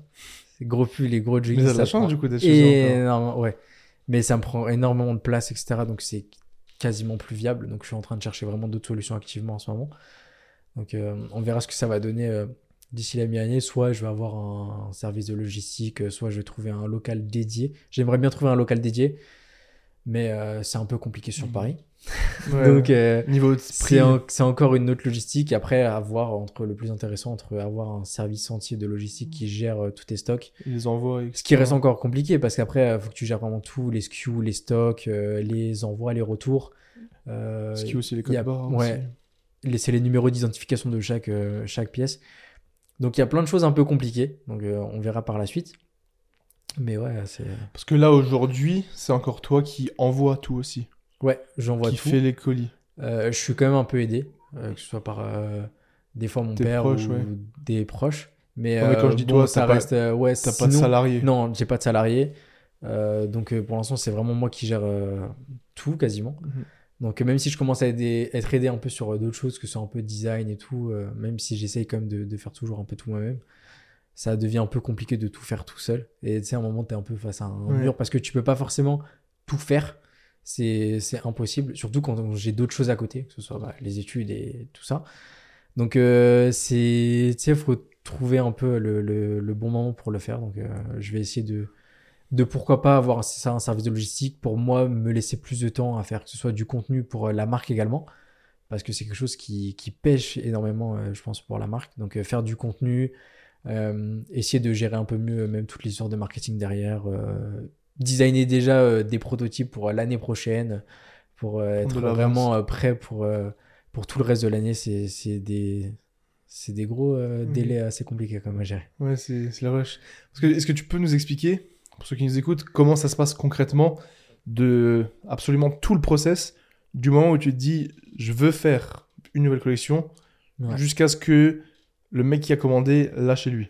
Ouais. Là aujourd'hui, toi, vu que tu es seul, Ouais, comment ça se passe? Ça, déjà, niveau durée, si je veux te donner une durée, euh, selon la pièce, ça peut prendre euh, entre, en soi, on va dire entre 4 et 6 mois. Même si pour l'instant, des fois, euh, quand j'ai sorti cer- certaines pièces, par exemple ce pull-là, je l'ai sorti en décembre. La, le premier screen que j'ai fait sur mon ordi où j'avais essayé de faire un peu ce design, etc., ça devait être en peut-être mai, tu vois être en mai et ensuite après donc euh, il y a différentes étapes. Donc déjà on va essayer de trouver euh, le type de vêtement sur lequel je vais le faire. Donc euh, imaginons j'ai mon design. Déjà mon design j'ai pris un peu de temps à le faire. Design du vêtement ou du logo? Du logo. Donc que ce soit le logo etc que je vais faire. Ensuite également en général quand tu cherches le design du logo tu vas également dans ta tête avoir l'idée du de la pièce sur laquelle tu vas le faire. Donc que ce soit un pull t-shirt ou les deux etc euh, faut également se dire sur quel type de pull tu vas le faire parce qu'il y a énormément de possibilités. Il y a différentes matières, euh, il y a différents grammages, euh, il y a, différentes techniques d'impression. Donc après, il faut réfléchir également euh, donc, euh, au type de vêtements, il faut réfléchir à la coupe.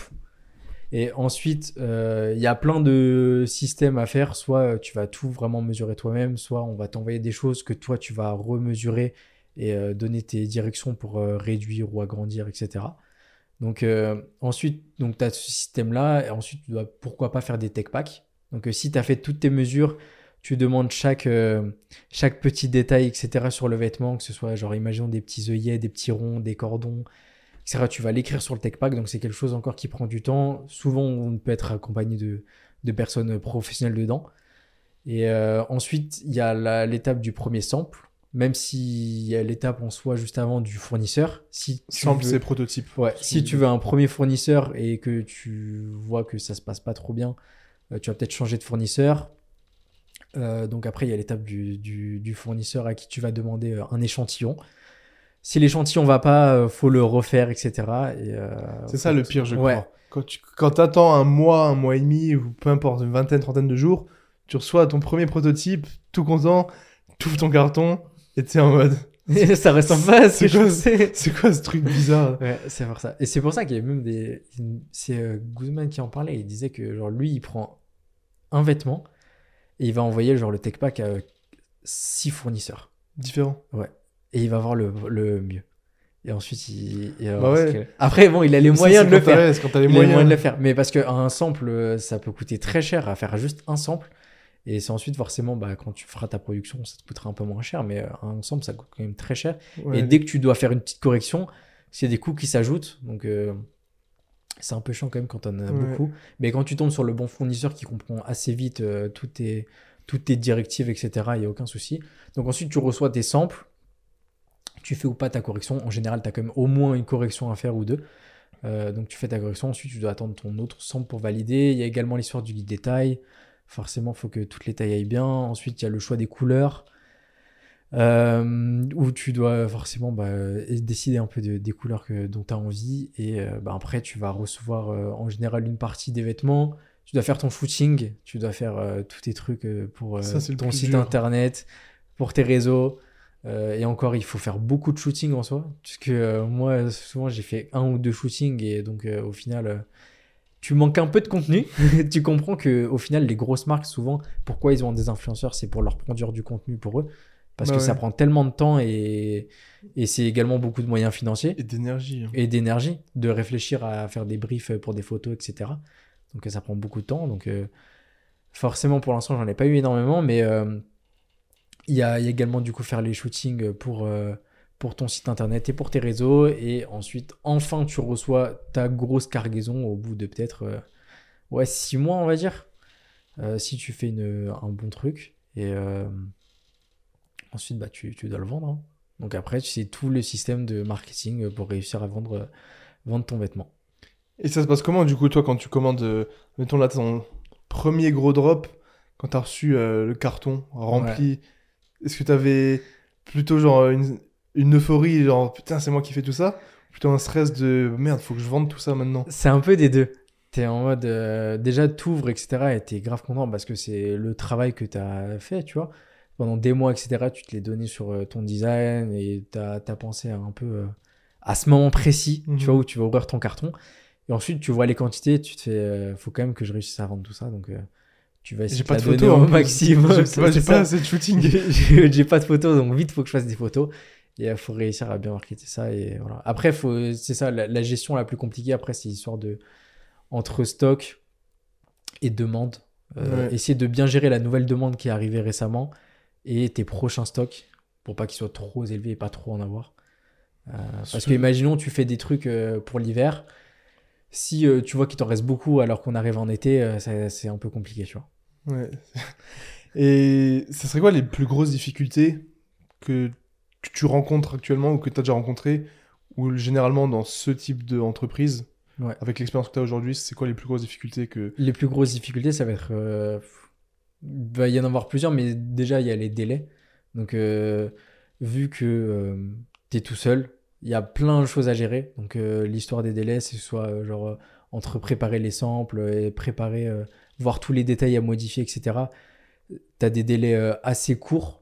Euh, et donc, euh, rapidement, en fait, tu vas recevoir tes stocks et rapidement, il faudra les sortir parce que, également, niveau trésorerie, ça peut être un peu compliqué. Donc, il faut vite euh, les sortir. parce que du coup, tu payes en avance tout le stock. Ouais, tu payes tout le stock en avance, tu le payes pas en retard comme euh, font certaines grosses euh, boîtes.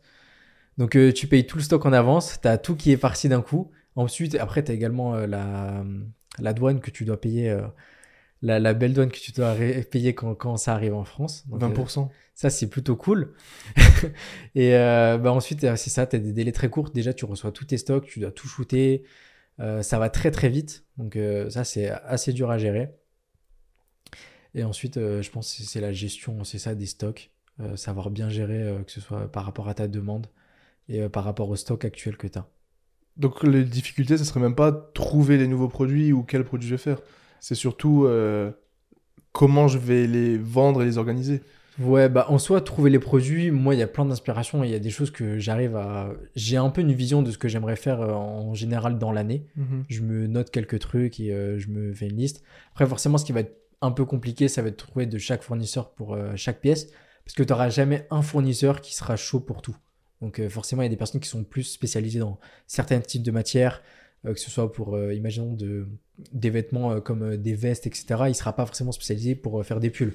Mhm. Donc, il faut trouver le bon fournisseur, euh, arriver à bien euh, conceptualiser ton, ton idée et ensuite euh, bah, lancer ton, ton design, ton prototype. Et ça peut prendre vachement de temps. Et donc, après, c'est histoire de délai, comme je t'ai dit. Donc, le temps d'avoir tout ça. Ensuite, tu dois lancer, vu que tu as déjà dépensé énormément pour faire tes prototypes, vu que tu vas sortir également d'autres pièces. Donc, euh, ça s'ajoute en fait. Tu vas avoir Mhm. plein de prototypes différents. Ensuite, tu as plein de stocks à faire. Et donc, euh, ça prend pas mal de temps et tu as des délais assez courts. Ok. Mais dans l'ensemble, tu kiffes le. Ouais, le process, euh, il est trop cool. c'est cool. Il est trop, trop cool. Tu crées vraiment un nouveau produit. En fait, c'est vraiment, tu crées un truc qui n'existait pas. C'est ça. Avant que tu sois là, il n'y a jamais eu ce pull avec ce logo. Ouais. Et tu crées vraiment selon tes spécificités, tu vois. Tu vas ajouter euh, tel truc sur ton vêtement. Mm. Tu vas l'avoir, telle couleur, tu l'as. Et euh, c'est ça qui est trop bien. Tu Mm. crées vraiment ton idéal, en fait, de, de vêtements que tu aimerais porter dans la vie de tous les jours. Et tes inspirations, du coup, tu disais que tu as quelques inspirations ou des choses que tu sais que tu veux pour l'année. Tu les trouves euh, via YouTube, Instagram C'est des gens ouais, que tu suis YouTube, Instagram, euh, principalement. Je regarde. Je suis abonné à plein de comptes, euh, que ce soit un peu même de vêtements, que ce soit des vêtements euh, un peu vintage, des trucs comme ça. Donc pas forcément d'entrepreneur. Ouais, pas forcément, enfin de tout, tu vois. Soit euh, de trucs euh, un peu vintage, ou de personnes forcément qui entreprennent, qui ont des marques de vêtements, bah forcément représentent. Euh, Cole Buxton, il y, a deux- il y a plein d'autres marques comme ça, même des marques américaines ou des marques de luxe, tout simplement. Tu peux regarder vers du Balenciaga, des choses comme ça, qui ont forcément souvent beaucoup d'avance. Ouais. Et euh, après, tu prends tes inspirations un peu de, de partout, tu vois euh, des, des nouvelles choses qui arrivent. Euh, tu peux également acheter des books de tendance, il y a plein de choses à, à T'as déjà fait ça avoir- Ouais. J'ai acheté un book de tendance euh, sur les tendances, euh, je crois, de euh, mi-2023, un truc comme ça. La vraie question, c'est est-ce que ça t'a servi? Est-ce que tu l'as utilisé? Bah en fait c'est compliqué parce que ça te donne des c'est des, des idées un peu genre ils vont te dire que c'est un peu digital etc. Mm. C'est vraiment pour des gens vraiment dans la mode et donc après tu peux le partager à des personnes avec qui tu vas travailler Ouais. tu vois ça peut être des inspirations pour eux mais euh, j'essaie en fait de, de me dire vas-y euh, je vais regarder un peu les tendances de l'année qui vont se faire tu peux regarder avec euh, des fashion week ou des trucs comme ça et euh, si tu vois que par exemple à tel moment à ce qui paraît les vestes en jean, ça va être la folie, imaginons par hasard, et bah tu te dis ok, je vais peut-être essayer de conceptualiser la veste en jean que j'aimerais idéalement Ouais. ou ce genre de choses, tu vois. Ce qui est dur avec les trucs de la mode, ou si tu regardes la Fashion Week et tout, c'est que parfois c'est tellement abstrait. Exactement. dis, mais je vais pas mettre un casque sur le. Ouais, il y, a- il y a des choses assez euh, complexes et euh, même c'est des, c'est vraiment la mode, hein, c'est vraiment Ouais. des créateurs, donc c'est vraiment des choses euh, que nous on va pas mettre, tu vois, dans la vie de, de tous les jours, mais faut essayer en fait, tu- je pense on peut tirer un peu certaines, certaines choses Mm. de, de tout et c'est ce que font au final les grosses marques, ce qui permet de, de se différencier. Mais il y a également d'autres techniques, tu peux également te dire telle pièce, je veux créer la meilleure version possible euh, pour moi et euh, tu le fais. Ouais, ou pour la société, tout simplement. Ouais, ouais, c'est ça. Ce sac, c'est le sac. Ouais, vous allez kiffer le sac, tu vois. Et c'est vraiment ça. Tu crées le. le... J'ai envie de créer le meilleur t-shirt possible, j'ai envie de créer la meilleure coupe possible, j'ai envie de créer le, le truc qui... que tu peux mettre tous les jours. Ouais, C'est un peu ce qu'ils ont fait euh, Uniqlo avec leur t-shirt oversize. Je vois souvent sur euh, des trucs de mode, Ouais. comme quoi, genre, euh, ce oversize. C'est devenu le basique. Mais tu sais que j'en porte un là. Ah ouais? Ouais, c'est vraiment le basique. hein. C'est vraiment en mode. euh, c'est La coupe, elle est quasiment parfaite. Ouais. Surtout pour les go muscu, en plus, je trouve. Genre, c'est vraiment un bon oversize, c'est pas trop court, c'est pas trop long. Et la coupe, elle est agréable, c'est léger, c'est parfait. Et quand t'arrives vraiment à être, tu vois, un standard comme ça, C'est ouf. hein. C'est que t'as tout réussi. Genre le Hoodie Gains Club, c'est Ouais. le Hoodie. C'est ça, c'est le hoodie que tu veux vraiment porter tout le temps, euh, c'est un truc comme ça. Et par rapport à tout ça, je voulais te demander un truc. Du coup, déjà, je pense que toi, si on t'avait dit à... quand t'avais 15 ou 16 ans, tu seras en train de faire des vêtements, tu aurais jamais imaginé. Non, Ou c'était un truc, peut-être un jour, tu t'étais dit. Non, c'était pas du tout dans mes inspirations et euh, je pensais pas du tout. Je sais même plus euh, j'avais quel objectif en soi ouais à ce moment-là, vers 15 ans, imaginons. Ouais, ou même 17-18 ans. Ouais, même ouais, 17-18 ans, je pensais déjà un peu plus. Je me suis dit, vas-y, pourquoi pas? Parce qu'il y avait forcément des personnes, bah, du, du Christian Guzman qui lançait du Alpha Elite, ou Ouais. où c'était une époque où je portais tellement de Gymshark, je me disais, putain, Ben Francis, c'est un truc de fou. Limite, je me voyais plus en mode, euh, pourquoi pas être athlète Gymshark que ça, tu vois. Ah, T'as eu beaucoup de Gymshark, J'étais toi? j'étais plus drivé, ouais, parce que forcément, j'étais passionné, moi, par euh, du David Lay, etc. Il m'inspirait trop et j'étais vraiment de fanboy. Donc, euh, j'étais en mode, vas-y, j'ai envie d'être pareil, etc. C'est un truc de fou. Et euh, justement, l'image qu'ils ont véhiculée, c'était vraiment ça. C'était en mode des étudiants qui ont percé avec Gymshark. Et Gymshark l'avait très bien compris, donc ils ont joué de, de fou là-dessus. Et c'est ce qui a fait que tellement de personnes ont acheté pour eux. Ouais. Mais euh, j'avais pas forcément l'idée de me dire, vas-y, je vais faire mon truc à moi. Parce que moi, je me dis, avec le parcours que j'ai eu, le parcours scolaire que j'ai eu, Ouais. Je me dis, c'était tellement loin, Loin. Ah ouais. créer des vêtements. De genre. kiné à. euh, Même Mathieu, ouais. avant kiné, Bah c'est ouais. n'importe quoi. Et par rapport à Gymshark, c'est marrant parce que moi aussi, j'ai commencé, j'ai commencé Instagram en 2015. Ouais. Et je crois que c'était, je sais plus, si c'était fin 2015 ou début 2016, j'avais acheté un- mon ensemble Gymshark, Ouais. c'était le tout premier. Et bah, toi aussi, c'était vers cette époque que t'as découvert Ouais, 2016. j'ai dû faire en. J'ai dû. Je me suis dit que j'allais être un peu légitime, je crois, en 2017, Oui. tu vois, d'acheter mon Gymshark. Est-ce que tu t'es pas dit, enfin là aujourd'hui quand tu vas commencer, tu te dis, j'étais quand même au début presque, plus Ouais. ou moins. Bah ouais. Parce que moi j'avais, je sais pas si tu te rappelles, c'était le- l'espèce de hoodie, enfin à zip Ouais. complet, euh, rouge, noir, gris, avec une espèce de triangle Avec rouge. di- différentes couleurs. plus, Ouais, moi, j'avais un. Mon premier truc que j'avais commandé, c'était un, un t-shirt gris avec un logo qui faisait tout ça, je crois. Le truc du requin. requin Ouais. Requin biceps. Ouais, requin. euh, et Ils l'ont ramené en plus celui-là. truc, Ouais. hein. Ils l'ont ramené. C'était vraiment un truc, j'étais en mode putain, c'est un truc Parce qu'à cette époque, on se disait Gymshark c'est cool pour le fitness, mais aujourd'hui c'est ça vaut des milliards, tu vois. Ouais, c'est c'est ça. Et c'est que bah, maintenant, ils sont vachement devenus tu sais, mainstream. Donc, euh, ils sont vraiment partout et c'est leur objectif. hein. Donc, C'est ils ont hein. quitté un peu cette niche quand même de qui est la muscu euh, Ouais, ouais. pour essayer d'aller un peu partout. Mais, Bah, sont- mais c'est hein. incroyable. le- L'ascension, elle est folle. Bah, tous ceux qui nous écoutent, si vous aimez bien les podcasts, si vous êtes là, euh, écoutez, euh, vous mettez Ben Francis Podcast, c'est le fondateur de Gymshark, et vous allez apprendre un peu plus sur son histoire. Bon, il a fait plein de podcasts, mais son histoire, elle est, elle est stylée quand même. Ouais, De Domino's Pizza à, à milliardaire. C'est vraiment fou, même de CEO à plus CEO à Ouais. CEO et toute la vision, etc. C'est Trop trop, inspirant. Et par rapport à ce que je t'ai demandé du coup juste avant, est-ce que tu imagines un jour faire ça? Je vais te demander, vu qu'en plus là t'es encore jeune et t'es Ouais. encore chez tes parents, ils en pensent quoi tes parents? Ils en pensent quoi? De Euh, que ce soit pas, je voulais dire l'aspect réseau, mais si, ils en pensent quoi déjà de YouTube? Ouais. de toi qui fais une compète de body et une sèche parce que tu manges à la maison, j'imagine. Ouais. Et après aussi, tu vas embrayer sur, ils pensent quoi de ta marque de vêtements? Euh, sur, euh, que ce soit sur YouTube. Ma mère regarde toutes mes vidéos, pour le coup, et même elle va sûrement regarder ce podcast. Donc, euh, salut maman. Et, euh, Bonjour. et euh, non, non, du coup, elle suit et tout, elle est grave contente pour moi. Ah, du coup, ta réponse, que- elle va être subjective. Non, là. non, pas du tout, en vrai. Que, que elle est grave contente que ça me plaise, etc. Mon père, il regarde un peu moins, un peu plus de loin et tout, mais. Le il a papa, pas il de- regarde un il jour pas- moins. Il a pas. Moi, c'est pareil. il a pas de, je pense, d'avis négatif dessus, du moins, il me l'a jamais dit. Euh, au niveau de ma marque de vêtements et de ce que je fais, forcément, ils sont contents les deux. Même si euh, ils ont peur en soi un peu. Genre, quand même, parce que c'est un truc. euh, je pense qu'ils n'ont jamais été dans l'esprit entrepreneuriat. Donc, forcément, d'entreprendre, d'avoir des stocks comme ça, forcément, plus quand tu stockes quasiment chez eux. et que tu as des gros. Tu sais, il y a pas, pas mal d'argent qui circule, etc. C'est un peu. euh, je pense que tu as un peu peur de dire, Mhm. surtout parce quand c'est ton enfant, etc.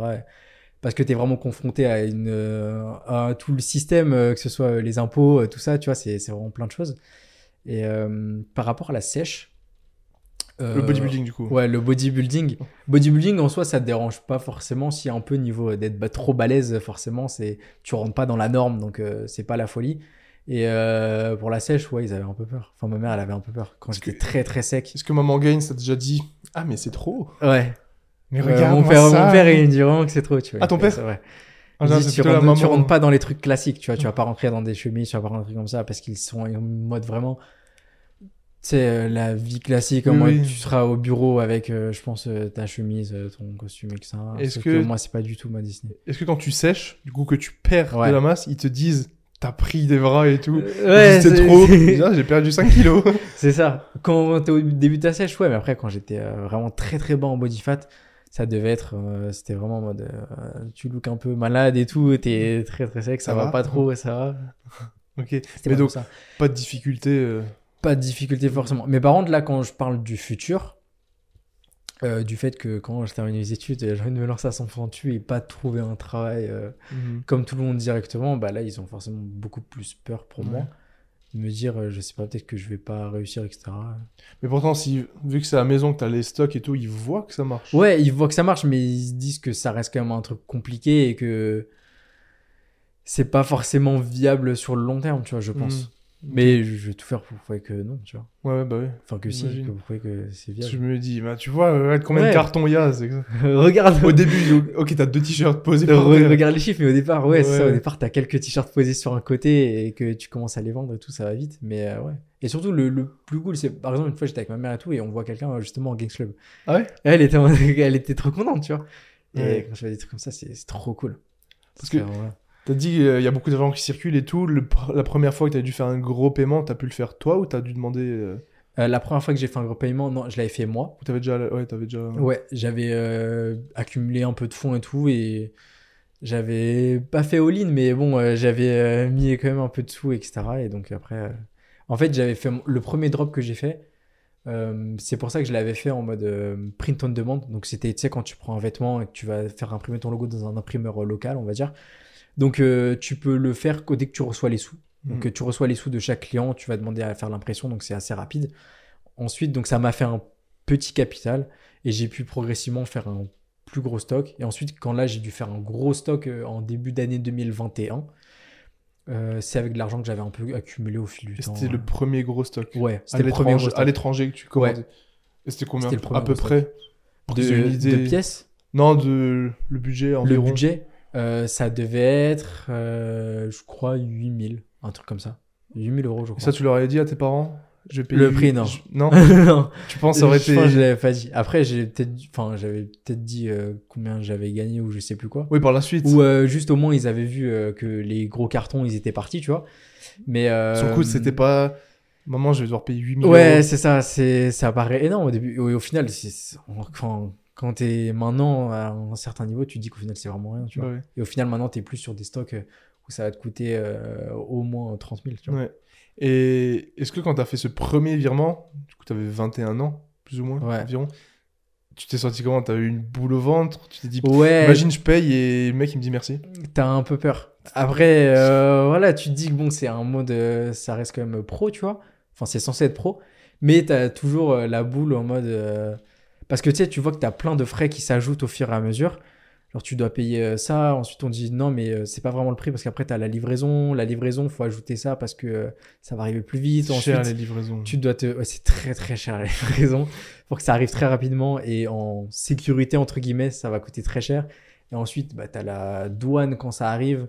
Euh, moi, je me souviens, ce premier stock, euh, le livreur était arrivé et moi, on m'avait pas demandé de payer la douane en ligne. Donc, euh, c'était carrément le livreur en bas. Il m'avait dit il faut que tu signes un chèque de temps euh, d'argent. Et Ça, en plus, bien parfois, avec hein. ma boîte, j'avais pas de chèque, tu vois. Donc, euh, j'ai dû tirer de l'argent euh, au distributeur. euh, avec ma... En plus, je crois que c'est à ce moment-là, j'avais je devenais avoir de ma carte euh, pro, tu vois. Donc, Ouais. euh, c'était galère quand même. Et euh, c'est ça en fait. Tu vois, t'as as toutes ces, cette à la, peur fin au du, début. à la fin du mois, t'as les 20% de TVA. De Ouais, c'est ça. Ça, c'est t'as- pire.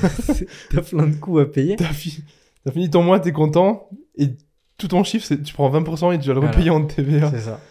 Et donc après, tu vois, t'as as tous les stocks et quand tous les stocks partent, tu vois, ils sont... tu leur montres que, que ça part quand même. Ouais. Ouais, mais c'est kiffant. Ouais. Mais c'est cool. Parce que c'est vraiment parce que. On se reconnaît, enfin, on sait ce que c'est. Ouais, Moi, c'est- il y a que moi qui pose les questions, mais tout ce qu'il me dit, je sais exactement ce que c'est. Donc, euh, c'est ça, c'est certaines choses qui arrivent, tu vois, et tu te fais. C'est vraiment. C'est des grosses étapes qui arrivent.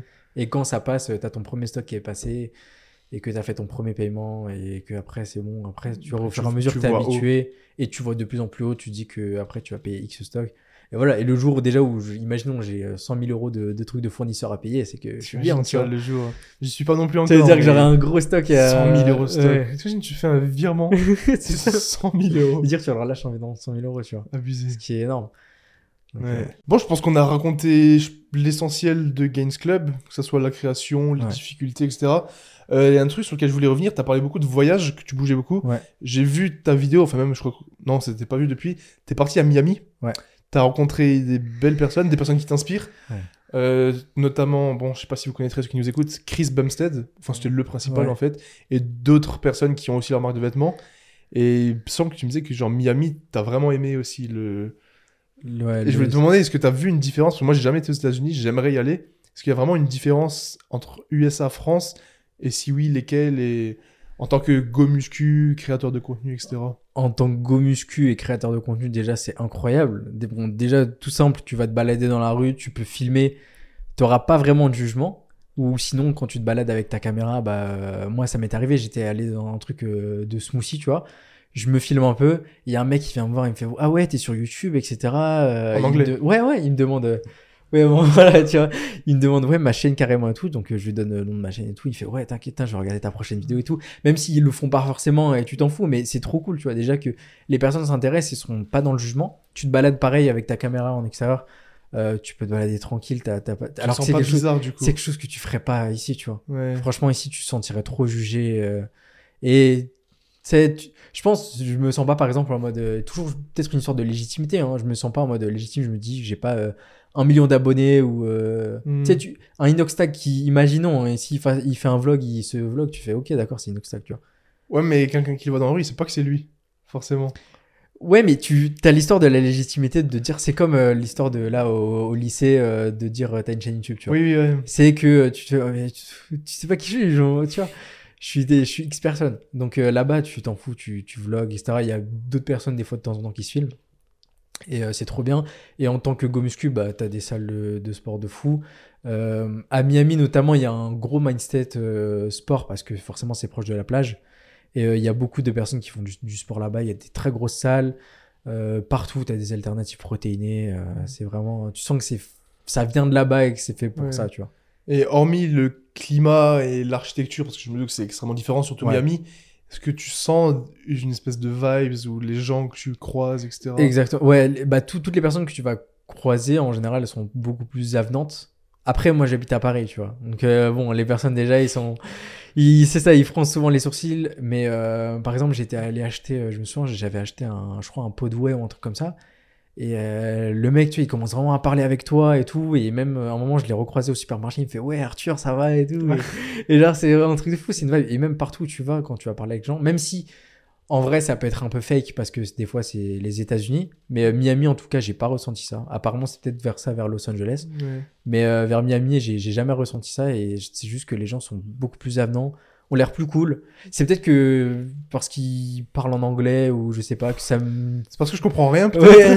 non, mais tu vois, je, com- je comprends et tout, mais. Oui. C'est peut-être parce que je sais pas, ils parlent pas français et ils sont pas. euh, Ouais. C'est peut-être la façon de parler euh, qui est peut-être. Tu dis que c'est plus cool.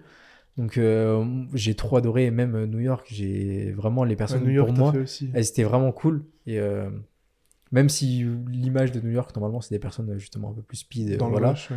Mais euh, apparemment, enfin, de ce que j'ai vu, moi, en vrai, pas du tout, tu vois. Parce que c'est que moi, si tu me parles des States, parce que je vais y aller et j'aimerais y aller, Ouais. mais c'est sûr, je vais y aller une fois, j'hésiterais vraiment entre genre Miami, New York Ouais. ou LA peut-être. Mais genre, toi, par exemple, entre Miami et New York, si là, tu devais un mois, là maintenant, on te donne un mois gratos, Un tu mois, choisirais quoi entre les deux? Ça dépend de ce que tu veux faire, mais pour. Enfin, un mois, moi, je te dirais Miami.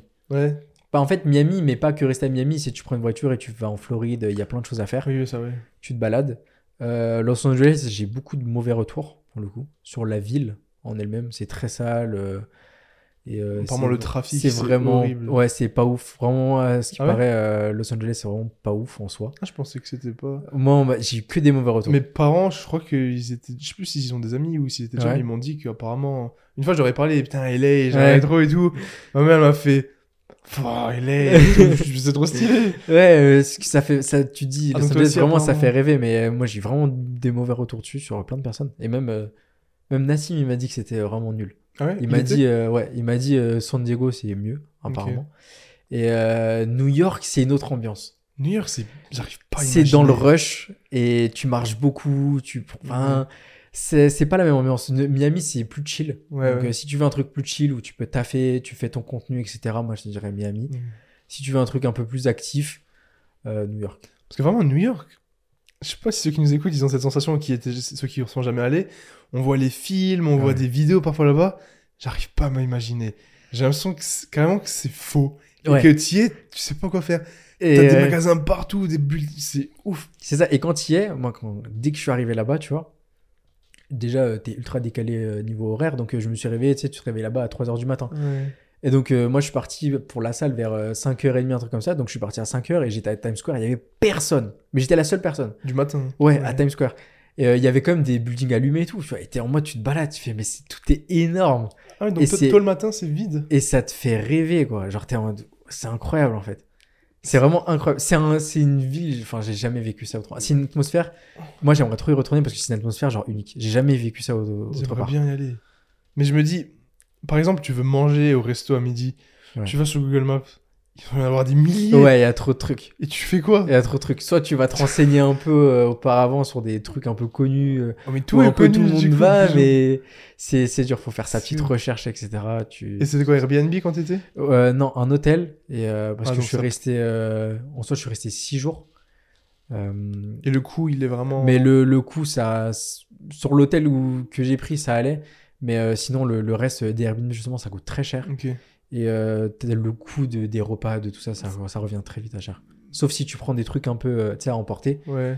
Parce que quand tu prends pas des trucs à emporter, tu dois payer, le tips, le pourboire. Mhm. Mais ça, c'est dans tous les États-Unis, c'est pareil. Ouais, mais il y a que en France, je crois qu'on n'a pas Ouais. de pourcentage. C'est ça, tout est tout les, est gens en ira... Les gens ira quand faut payer un euro. c'est ça. Un euro Euh, bah, au, au restaurant en France, euh, ce qui est tout, enfin ce qui est inclus, c'est euh, l'eau, même le pain et les couverts entre guillemets. Alors que là-bas, tu dois payer pour certains trucs. Mais euh, non, c'est trop cool, c'est une atmosphère unique. et, euh, Et le coût Miami-New York, c'est pareil, je pense, en vrai. c'est à peu près pareil. Après, sur certains trucs, tu vas être un peu taxé euh, différemment parce que les taxes elles sont différentes entre États. Ok, ouais. Et que je sais que Miami, je crois, t'es un peu plus imposé sur ce que tu vas consommer, mais t'es moins imposé sur tes business, par exemple. Ok. Donc, ceux qui vont in- investir à Miami, ce sera un peu mieux, mais ils vont devoir plus être taxés euh, ouais. quand ils vont payer, tu vois. Après, par rapport à Paris, est-ce que ça change vraiment les coûts? Non, ça dépend de ce que t'achètes, mais Paris, moi, quand j'y ouais, vais, après, euh, des fruits et des légumes et tout, ça revient vite à cher quand même. Là-bas? Ouais. Ok. Tu veux bien manger, Ouais. niveau qualité, ça revient vite à cher. Genre, plus que Paris, vraiment? Ok. Parce que moi, par exemple, j'étais.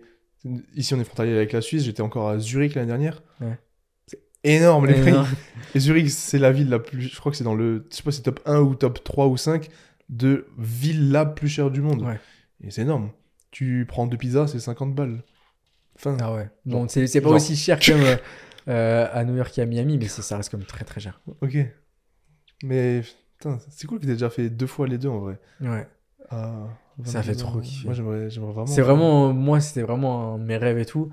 Et même là, si je dois retourner aux États-Unis, euh, je le fais direct. Bah, tu Genre, go. Et il y aurait. Ça, c'est une question que je, pose parfois dans le podcast. Est-ce que si tu pouvais vivre dans une ville, Ouais. au choix, ça serait où? Déjà, est-ce que ça serait en France? Une ville au choix? Non, ce serait pas en France. Et ce serait. euh, Après, t'as peut-être pas encore tout vu ce que tu voulais C'est voir. ça. Mais, mais- Mais en soi, ouais, Miami, tu- ce serait lourd. Ah ouais, les States, du coup. J'ai vraiment kiffé. Ouais, les. States, j'aimerais bien. Après, si, parce que au final, euh, de ce que j'ai fait, par exemple, en Europe, il n'y a pas forcément de trucs qui me donnent ultra envie. Li- Limite, si, il y a des peut-être en Espagne, tu sais, ça peut être sympa, t'as un bon climat. euh, Mhm. au final, t'es en Europe, euh, donc euh, c'est toujours cool, t'es proche de la France, donc euh, tu peux vite euh, rentrer. Mais forcément, vivre aux États-Unis, c'est euh, lourd. Tu, préf- tu préférais à la France, tu penses? Qu'à la France? Ouais. Ouais, peut-être. Et je vais te demander, est-ce que tu Mais penses. c'est compliqué. J'y ai déjà pensé, mais je trouve que c'est compliqué. Parce que pour l'instant, tout le business que je monte, Oui, ça oui. c'est sur euh, le sol français. tu. C'est ça que je voulais te demander. Tu penses que si. Pas le business que t'as monté là en France, Ouais. tu le transposes aux States, mais si t'avais vraiment fait tout ce que t'as fait jusqu'à aujourd'hui, si tu l'avais fait aux États-Unis, Ouais. est-ce que tu penses que t'aurais.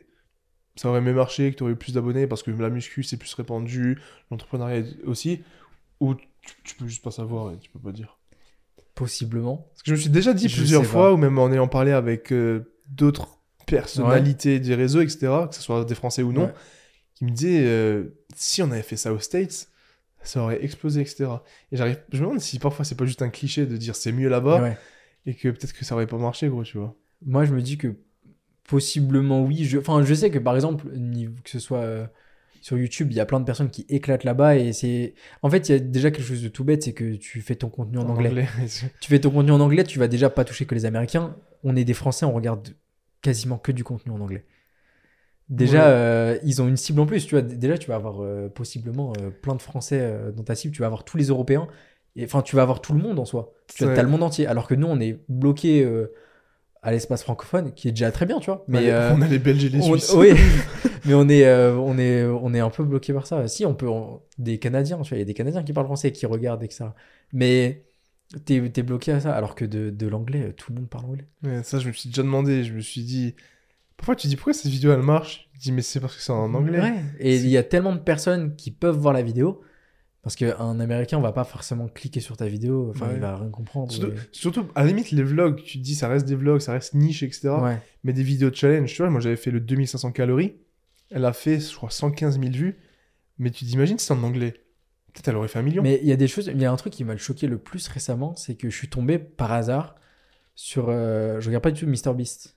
Mais je sais pas si tu sais, mais Toutes ces chaînes, elles sont dans toutes les ces langues. chaînes, non, elles sont dans toutes les langues. Ouais. Et Et j'étais choqué de ça. C'est que je sais que sur la vidéo, je pensais que ça allait la mettre en anglais. non, c'est C'est un doublage français. Et je clique sur les langues et je peux. C'est doublé en chinois, je crois en portugais, tout. dans toutes les langues du monde. Il y a des vidéos, ils ont 7-8 langues. Il y a d'autres vidéos, ils ont 12-13 langues. Et ce qui est fou. Mais t'as vu que c'est sur la vidéo Oui, et le- déjà le titre est en français. Ouais. Et quand tu cliques, directement, il, il enchaîne en français. Ouais, c'est ouf. C'est incroyable. Et la chaîne, elle s'appelle Mr Beast en français. Ouais, Mr Beast en espagnol. Et, ouais, mais c'est un. et je crois Mr Beast en français, a 2 millions, tu vois. C'est un truc de fou. Mais franchement. on en a parlé là juste avant le podcast, là, Mr Beast, c'est ouf. Ouais, c'est vraiment incroyable. On est tellement loin de tout ça de toute façon. Et c'est que, ouais, forcément, je- peut-être que ça aurait mieux marché aux États-Unis, mais je pense, de toute façon, la question, elle est pas à se poser en soi. Ouais. On est, on est euh, comme on est. Et euh, en termes de, de marque, il y a beaucoup de business qui se lancent quand même aux États-Unis. Donc après, pareil, il faut tirer son épingle du jeu, mais peut-être que ça aurait mieux marché, peut-être que non. Ouais, ça, Après, en fait. forcément, tu as, un marché qui est plus gros, donc tu as plus de chances forcément de toucher plus de personnes. Mais euh, est-ce que ça veut dire que euh, à cette échelle-là, ça aurait mieux marché? Pas forcément. On peut pas savoir de toute façon. Ouais. On saura jamais. Ouais, bah ouais. Euh, du coup, je voulais revenir sur un, un truc par rapport à YouTube que je t'ai pas posé. T'as fait des belles rencontres quand t'es allé à Miami, Ouais. notamment Chris Bumstead, etc. Euh, au niveau français, du coup, c'est quoi les plus belles rencontres que t'as fait? S'il y en a, ou des rencontres qui t'ont marqué? Ouais. Ou à l'inverse, simplement des personnes qui t'ont inspiré à faire ce que tu fais aujourd'hui euh? Les plus belles rencontres, je pense que euh, je vais. Je Peut-être qu'il y en a pas, hein, je dis ça, mais. Non, j'en ai deux. En soi, il y a Nassim. C'était super cool. C'était là récemment? Ouais. Ou c'était pas Mais la première vu- rencontre? Non, mais je l'ai vu même plein de fois en vrai. Je t'ai dit, ben, ben, je l'avais rencontré une première fois, une, Nutrition. un truc euh, Optimum Nutrition. Ensuite, je l'avais revu à un salon, euh, j'avais vu à, à différentes occasions, et ensuite, je l'ai pu voir pour des vidéos, et c'était vraiment, vraiment trop, trop cool. Et euh, c'est quelqu'un qui m'inspire énormément parce qu'il a fait tellement de trucs euh, pour, euh, dans le feed français, et en, pas que en termes de Mhm. vidéos, c'est qu'en termes même de business, etc. Et niveau mindset, c'est vraiment lourd. Et toi, en soi, genre, tu, parce que tu, Il dit ça pour le podcast. ta, esthétique, etc. Et t'en énormément et c'est quelque chose d'ultra inspirant, tu vois. De rencontrer quelqu'un qui, tu sais, qui peut avoir des steps au-dessus de toi et qui, Ouais. qui est quand même dans la même style, le même style de vision que toi, c'est c'est ultra inspirant. Ouais, mais ce que je t'ai dit, Ouais. ce que je dis avant, du coup. Et tu peux, c'est ce que j'aime bien en fait avec toi, ce que je dis avant, c'est que tu peux parler de process et de choses qu'on fait tous les deux. Ouais. Et du coup, on sait. On se reconnaît dans chaque type de process et Parce qu'un autre youtubeur, tu lui parles de faire des prototypes et tout, il va dire, bah ok, moi j'en fais pas, je sais pas trop ce que ça représente. ouais. C'est Ouais, ça, cool. certains youtubeurs ils vont se dire vas-y je vais lancer ma marque de vêtements mais ils comprennent pas vraiment, ils sont pas dedans vraiment. Moi, c'est le merch. Ou ils vont déléguer et ça va être du merch. Ils sont pas vraiment dans la création pure.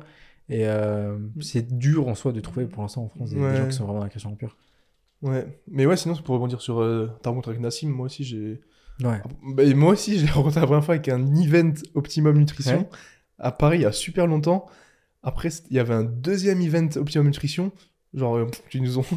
Et après, je l'avais rencontré une fois à sa salle encore. Ouais. Mais on n'a jamais fait de vidéo de feat. Parce que c'est Ouais. moi, je suis pas dans le feat pour faire un feat, tu vois. Ouais, Je pas sais- être euh, Bah, c'est une ça. chaîne à feed et Jusqu'à l'année dernière où on s'est dit, mec, Ouais. en vrai, ça serait cool qu'on se voit quand même un jour. euh. A un moment, il y a quand même les gens qui veulent voir euh, Bien sûr. la connexion. Et ça a super bien, super bien marché, c'était cool. Mais je pense que je vais refaire même peut-être un deuxième épisode du Ouais. podcast avec lui. Et est-ce qu'il y a quelqu'un que t'as pas encore rencontré et que t'aimerais? Déjà en France, si oui. En France, Et sinon, euh, à l'international qui- en France, quelqu'un d'inspirant, forcément, je pense, niveau business, on va dire, c'est Thibaut. Parce qu'il a un empire depuis euh, X années et que c'est la, en soi, c'est la première personne qui m'a donné envie de, de me lancer, que ce soit dans la muscu ou Ouais, parce que tu l'as pas forcément sur YouTube, mais euh, c'est quelqu'un qui, quand même, qui m'a inspiré au début, donc ce serait grave cool.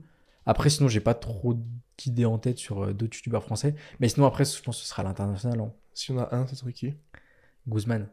Ouais, Ouais. quand même. Je pense Guzman.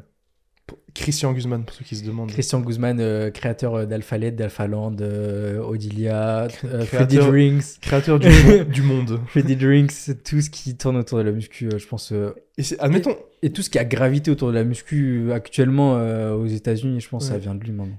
imagine, t'as l'occasion de, de le rencontrer, mais que pour une activité, on va dire. Est-ce que ça serait plutôt genre un dîner, pas un truc romantique, mais genre un dîner pour discuter, une vidéo muscu, ou plutôt juste poser pour parler Est-ce que t'aimerais le rencontrer pour le rencontrer ou pour parler avec lui? Moi, j'aime, tu vois, moi, je suis Arthur, je suis en France, je suis à ce stade-là. Je pense pour. Ou plus dire, Pouah, mec, t'es un boss. En fait, je pense que quand t'es en face de la personne et que tu dis putain, il a, dé- il a accompli tout ça, c'est comme si tu te retrouves même face à Ben Francis, face à n'importe qui, ce style de mec. Tu sais, euh, je pense, ouais, tu vas lui demander un maximum de conseils, euh, comment faire évoluer ton business. euh, tu lui dis, t'as, t'es à ce, ouais, c'est exactement à ce stade-là, euh, tu veux évoluer. Mais je pense que ça peut se faire même autour d'un training, autour d'un repas, une- autour d'une activité, mais euh, essayer vraiment de, de lui poser un maximum de questions, essayer de retenir le maximum. Ouais. Euh, et tu sais, c'est des petites phrases qui peuvent te, te faire bouger tout ton Ouais. business et tout ton mindset surtout. Mais tu dis pas avec tout ce que tout ce que tu te renseignes déjà, tous les podcasts que tu regardes. Je sais pas si tu lis beaucoup toi ou pas vraiment. Justement, moi, c'est une de mes résolutions, entre guillemets, de commencer vraiment Ouais, à ça y est. Parce que, résolutions. Non, mais c'est quelque chose que j'ai quasiment pas fait, etc. Et euh, je me suis dit que, vas-y, j'allais me lancer. Et justement, j'ai commencé à acheter euh, tous les livres un peu de base, euh, style développe- développement un peu perso euh, ou euh, un peu business. Et je vais vraiment commencer à, à m'y mettre au, au maximum. Et surtout, en plus, si à partir de la fin d'année, j'ai beaucoup plus de temps. Ok. Déjà, vers cet été, j'aurai un peu plus de temps pour lire tout ça. Donc, ce sera cool. Objectif combien de livres cette année? Au moins 12, ce serait bien. Au moins un par mois. Mais, euh, On est à- mais par, rapport à, par rapport à mon On a déjà perdu un mois. Là, Ouais, tu es au courant. c'est hein ça. C'est ça. Mais euh, non, mais niveau, euh, ouais, je pense euh, 12, ça, ça peut se faire. Ok. Bah let's go. Ouais. bon. Tu t'es affiché. Bon, c'est un podcast, c'est pas une vidéo, mais. bah pour euh, terminer dans les questions euh, un petit peu plus sur toi, euh, j'ai une question que je pose toujours dans ce podcast et que je trouve super intéressante. Si tu devais écrire un livre, Ouais. pas ce- qu'est-ce que ce serait ce livre, mais quel serait le titre de ce livre? C'est ultra compliqué. Ouais, c'est dur. C'est Un ultra livre sur toi, compliqué. ça serait quoi le titre? Un livre sur toi? Tu peux prendre le temps de réfléchir. Euh, Putain, c'est trop compliqué. Bah, en fait, ça dépend. Tu, je le sors maintenant ou plus tard ou voilà, tu vois. Parce Bon, qu'au final, ce que t'aimerais que. Ce qui nous frappe en voyant ce livre. Genre. Arthur Gaines. tu peux ne pas avoir de réponse, hein, mais c'est une c'est ultra compliqué. Mais je pense, euh, bah, en mode euh, histoire euh, d'une un- d'un succès entrepreneurial réussi, tu vois. Je sais pas. Donc plutôt l'aspect entrepreneur Ouais. que pas le, le bodybuilder qui Non. a. Je pense. Et je me, con- en fait, je me considère pas vraiment comme un bodybuilder, tu vois. Oui, Et j'essaie de pas me mettre dans cette case-là. Limite, un peu athlète, ok, tu vois. Mais euh, pas forcément bodybuilder. Et, euh, parce que j'ai jamais eu des aspirations en mode être pro et tout. Parce que avec tout ce que ça implique, forcément. Et euh, non, j'aime plus le côté euh, justement de dépassement de moi euh, dans d'autres aspects. Et, mais ça rejoint également le sport. qui Donc, passe par le sport. ok. Ouais, exactement. Ça passe par le sport. Je suis toujours drivé par le sport. Mais j'essaie de voir au-delà, tu vois. Mais ça, je voulais te demander d'ailleurs en, en début de ce podcast, mais j'ai zappé maintenant que tu le redis. Euh, comme tu as dit, bodybuilder pro, on parle des gros physiques, Ouais. Olympia et tout, ce que ça implique, etc. c'est quoi tes limites et pourquoi t'aurais pas envie, vu que c'est ta passion, de se dire, bah vas-y, je vais essayer. euh, C'est quoi qui te retient? Moi, le truc qui me fait chier, c'est de me dire euh, que. En fait, je sais très bien que déjà, quand tu rentres dedans, tu peux pas vraiment en sortir. Tu devras toujours te t'injecter des trucs, prendre des trucs. Pour moi, c'est Ok. vrai. Même si j'ai vu des gens qui disent que non, ils arrêtent et que voilà. Ils arrivent à relancer tranquillement. Et c'est que, ouais, ça implique trop en fait. Si je commence, enfin, faut qu'il y ait un vrai intérêt derrière. Si c'est un vrai intérêt, c'est quoi? C'est être euh, Mister Olympia et il y a trop de dégâts sur la santé. Je pourrais pas. Ok. Ouais, mais tu- Et également, je préfère me focus plus sur euh, d'autres choses, tu vois. Ouais. ouais, parce que c'est soit tu le fais pour être Olympia, C'est ça. mais pas pour faire une compète. euh, Ça, tu te la donnes à 100% pour ça. Et là, par exemple, je vais me la donner à 100% pour faire ma compétition, tu vois, naturelle et tout, ça va pas me gêner. Mais envoyer pour être Mister Olympia, Ouais. parce que ça implique tellement, déjà, ça implique tellement de frais. Je préfère euh, dépenser tout cet argent-là, moi, dans des voyages ou dans des trucs comme ça, parce ouais, que bah oui. T'es là, tu imagines, tu dois payer euh, 1000 balles de produits tous les mois. euh, Tu, tu vois, c'est- un autre monde. C'est un Ok. autre monde. Je respecte totalement ceux qui le font, mais Ouais, voilà, ouais. je pourrais pas. Et pour rester dans ce... cette optique-là, je crois que vous en aviez parlé avec Nassim, ou du moins c'était une story que vous aviez mis, je sais plus.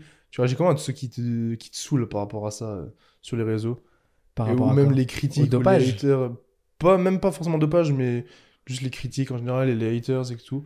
J'essaye de pas regarder. Est-ce que tu arrives à être euh, Ou opaque face à Maintenant, j'arrive à être opaque. Au départ, forcément, tu sais, j'étais vachement dans le côté. euh, Tu tu sais, tu réponds directement parce que ça te fait chier, tu vois. Ah non, mec Ouais, tu sais, tu réponds directement. Donc maintenant, soit je réponds pas, et en général, d'autres personnes vont répondre à la place, en fait. Donc euh, c'est cool. Mais c'est ça, j'essaie de vraiment euh, pas regarder. Et justement, je prenais, je crois, j'avais pris, je crois, un conseil de Nassim, il m'avait dit. Mais des fois, quand je poste des vidéos et que je sais que des fois il y avoir des réactions et tout, je regarde même pas les commentaires et tout. Je me fais même pas chier à, à Ouais. regarder certains commentaires et tout. Et juste, euh, tu continues ton truc et euh, t'as pas à faire gaffe, tu vois. Ouais.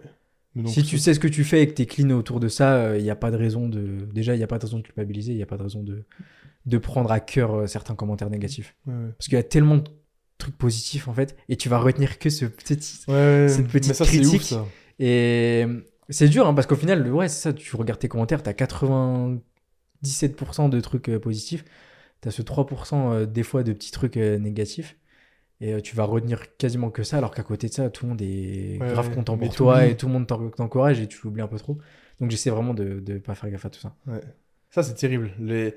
La quantité de positifs que tu peux avoir et un truc négatif. Imagine sur une nouvelle collection, t'as, je dis au pif, 1000 commandes, Ouais. Tous des retours positifs, etc. Un mec, il va te dire, c'est de la merde. Tu vas dire, merde. Ouais. Il y a, y a- une Ouais. Après, bon, je sais pas, il peut avoir plein de raisons. Tu dis peut-être qu'il y a un défaut sur son truc en Ouais. particulier. Mais logiquement, s'il y a 1000 et que c'est positif et qu'il y en a une où ça va pas, c'est que au final, le problème vient pas forcément de toi. Après, faut savoir d'où vient la, la source. Mais s'il aime pas le vêtement, c'est que. je sais pas vraiment. Après, s'il veut, il fait son retour. Tu vois, il y a Ouais, pas de souci. Ouais, mais pareil, la vidéo, euh, tu vois, tu peux avoir euh, mais- 1000 commentaires ouais. bien. Un mec, il dit, je sais pas, ta vidéo, elle est nulle. Ouais. Ça sert à rien. Tu vas, tu vas, tu t'en fous, mais il y a un coin de ta tête qui va Toujours. dire, putain, merde. Toujours. Mais après, au final, c'est des choses qui vont faire que tu vas toujours te, Bah essayer oui, de faire mieux et tout, et tu t'en fous. Mais sinon, tu vas toujours essayer de faire mieux. Ouais, ouais. C'est le but. Je m'étais noté un autre truc aussi. Euh, je vois que tu mets souvent des stories où tu te lèves tôt et tu t'entraînes Ouais. tôt. Et de, de une, pourquoi? Et de deux, comment tu fais pour réussir à te lever tôt Pas à être motivé, mais avoir cette discipline d'aller. Bah, je te lever tôt parce Ouais. que c'est compliqué. Parce qu'il y a plein de gens qui veulent se mettre à, le- à se lever tôt, qui n'arrivent pas forcément. Donc, si tu peux leur donner Ouais. ton conseil. Bah, c'est une routine que j'ai commencé à appliquer euh, pendant ma pré- première prépa. euh, parce que je devais euh, faire du cardio à jeun et en plus j'avais l'entraînement et du coup je voulais pas aller deux fois à la salle. Et ensuite euh, bah, j'avais cours où je travaillais et du coup bah, après j'ai pas forcément le temps le soir euh, d'aller m'entraîner. Et l'envie surtout parce que je suis claqué. Donc euh, c'est une routine qui s'est installée progressivement juste pour gagner du temps. Et euh, également, bah, le matin, j'étais en forme, donc il n'y avait pas de raison de ne pas le faire. Donc c'est une sorte d'optimiser son temps. Je trouve que c'est beaucoup mieux parce que tu termines la salle le matin, imaginons, ou tu fais les choses que tu as à faire le matin. Et euh, donc après, le soir, quand tu es rentré de ta journée, pour des personnes euh, lambda de, dans la vie de tous les jours, bah, soit euh, tu peux faire d'autres activités, ou sinon bah, je pouvais me consacrer par exemple le soir à Kings Club. Ouais. Et l'idéal, c'était ça, en fait. C'était de pouvoir Le matin, euh, aller m'entraîner, euh, faire mon cardio, etc. La journée, bah, je fais ma journée, soit je suis en cours, soit je travaille. Et le soir, je rentre, soit je taffe sur des cours, ou sinon bah, sur Games Club et sur les vidéos, etc. Et cette discipline, donc elle est restée cette année, même si je le fais pas euh, tout le temps en ce moment, euh, parce que maintenant des fois je vais me coucher un peu plus tard, je vais un peu euh, voilà changer. Mais euh, parce que également le matin, bah tu vas à la salle, il y a personne. Le soir, c'est horrible. Ouais. Euh, donc euh, déjà cette euh, motivation, euh, elle va de là tout simplement. J'aime bien m'entraîner et ça me fait chier de, de devoir attendre à devoir tourner euh, 40 000 heures sur la poulie. Et surtout que voilà le taf il est fait le matin. T'as fini euh, ce que t'as à faire. ça de la liste. et C'est bon, c'est terminé et ensuite tu te focuses sur tout le reste. Parce que tu te lèves à quelle heure en général quand c'est tôt Quand c'est tôt, euh, soit je vais me lever à euh, 5h30 ou sinon je vais me lever à 6h Ok. max. Et tu te Et encore, des fois 5h, entre 5h et 5h30. et tu te couches à quelle heure la veille? La veille, euh, ce que je disais tout à l'heure, mon sommeil c'est pas la folie donc euh, j'essaie de me coucher pour euh, 22h, 22h30. Ah ça va. Et euh, mais sauf que ça va vite à 23h30, euh, minuit et quelques. Donc des fois c'est compliqué. Des fois ça va faire des nuits de 5h30, 6h. Ok. Donc euh, je suis pas le plus en forme, mais au final j'arrive quand même à m'entraîner, etc. Je trouve que c'est pas une excuse forcément. Et pour les personnes qui arrivent pas, parce que je reçois plein de messages de mecs, ouais j'ai essayé euh, Bah ouais. de faire comme toi et tout, j'y arrive pas. Soit faut la discipline de se dire vas-y, je vais essayer de changer mes habitudes. Mais après il y a également des personnes pour qui c'est pas adapté. Il y a des personnes qui sont euh, beaucoup plus en forme le soir, donc euh, Ouais. bah après c'est à chacun de, de s'adapter. Tu fais tu peux faire d'autres choses le matin et euh, le soir, voilà. Tu vois, le- imaginons, tu as pris l'habitude de, de lire le soir et de t'instruire le soir et de t'entraîner le matin, bah tu peux essayer de changer ou n'importe tu vois. Ouais, ça c'est fou parce que je remarque souvent ça, que quand quelqu'un se lève tôt, bah, les gens, ou même les gens, ils, ils affectionnent le fait de se lever tôt parce qu'ils ont l'impression que ça va faire de toi un Ouais. mec à succès. Parce Alors- que c'est cliché de grind entrepreneur, euh, je me lève à 5 heures, euh, je prends une douche froide. C'est c'est dans ce cliché au max. Alors qu'un mec qui va charbonner de 20h à minuit, Ouais, mais qui va se lever à 10h, c'est mille fois mieux qu'un mec qui a bossé de 5 à 6, Ouais, qui aura qu'une heure de ouais, ouais. C'est ça au final, tu, tu peux travailler le matin, tu peux travailler le soir, au final ça Moi j'aime bien me lever tôt le matin aussi, parce que je bosse mieux le matin. C'est ça, t'es t'es plus efficace. Et il y a des personnes justement qui vont après qui envoient des messages parce qu'ils c'est pas qu'ils culpabilisent, mais qu'ils arrivent vraiment pas. Mais si t'arrives pas, c'est pas grave, fais ton truc Ouais. après. Mais tant que tu l'as fait, il y a pas de souci. Mais c'est qu'ils associent vraiment ça à euh, quelqu'un qui réussit, alors que c'est pas du tout le cas. Ouais, heureusement d'ailleurs. Ouais, Parce que moi, pareil, j'aime me lever le matin parce que je préfère courir le matin ou, ou bosser le matin tranquille avec mon petit café ouais, que le soir où en général je fais rien le soir. C'est mon moment de détente. c'est ça. Et ouais, c'est marrant comme les... ça me fait penser un peu à la diète. C'est euh, ouais, j'aime pas les flocons d'avoine. Comment je peux faire? Ne mange pas de flocons d'avoine.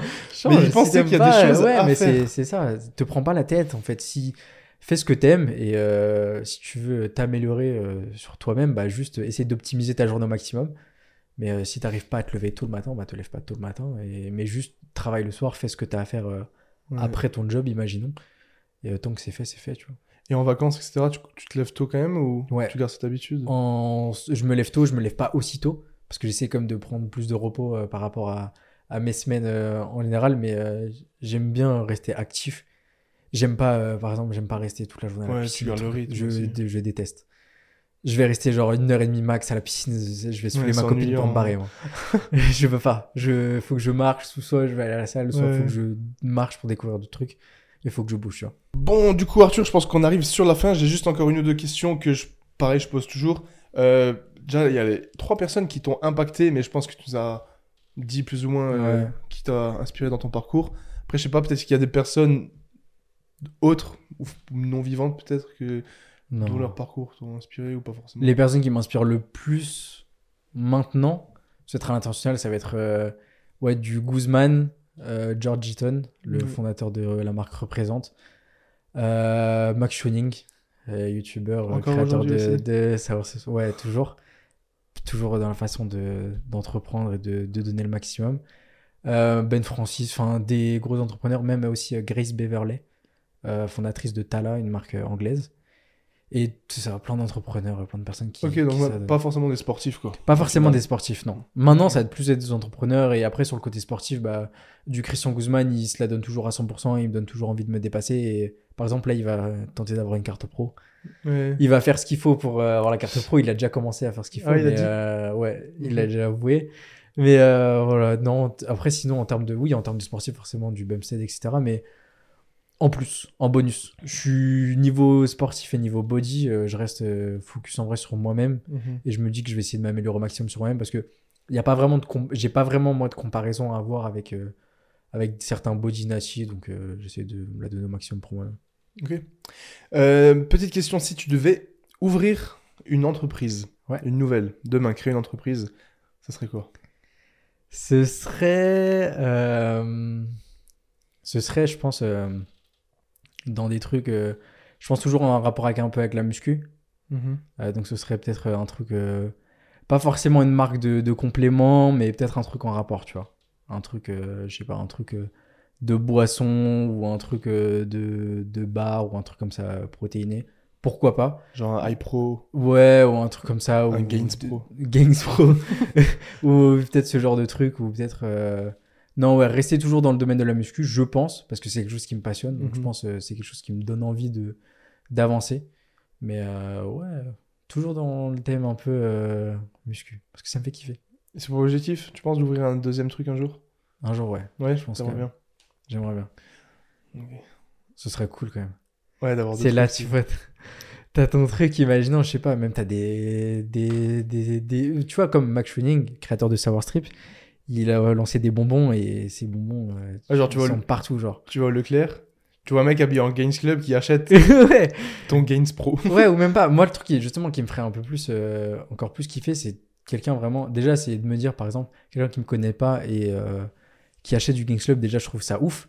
Et euh, le mieux imagine t'as une marque que quelqu'un vraiment te connaît tu, tu la connais pas.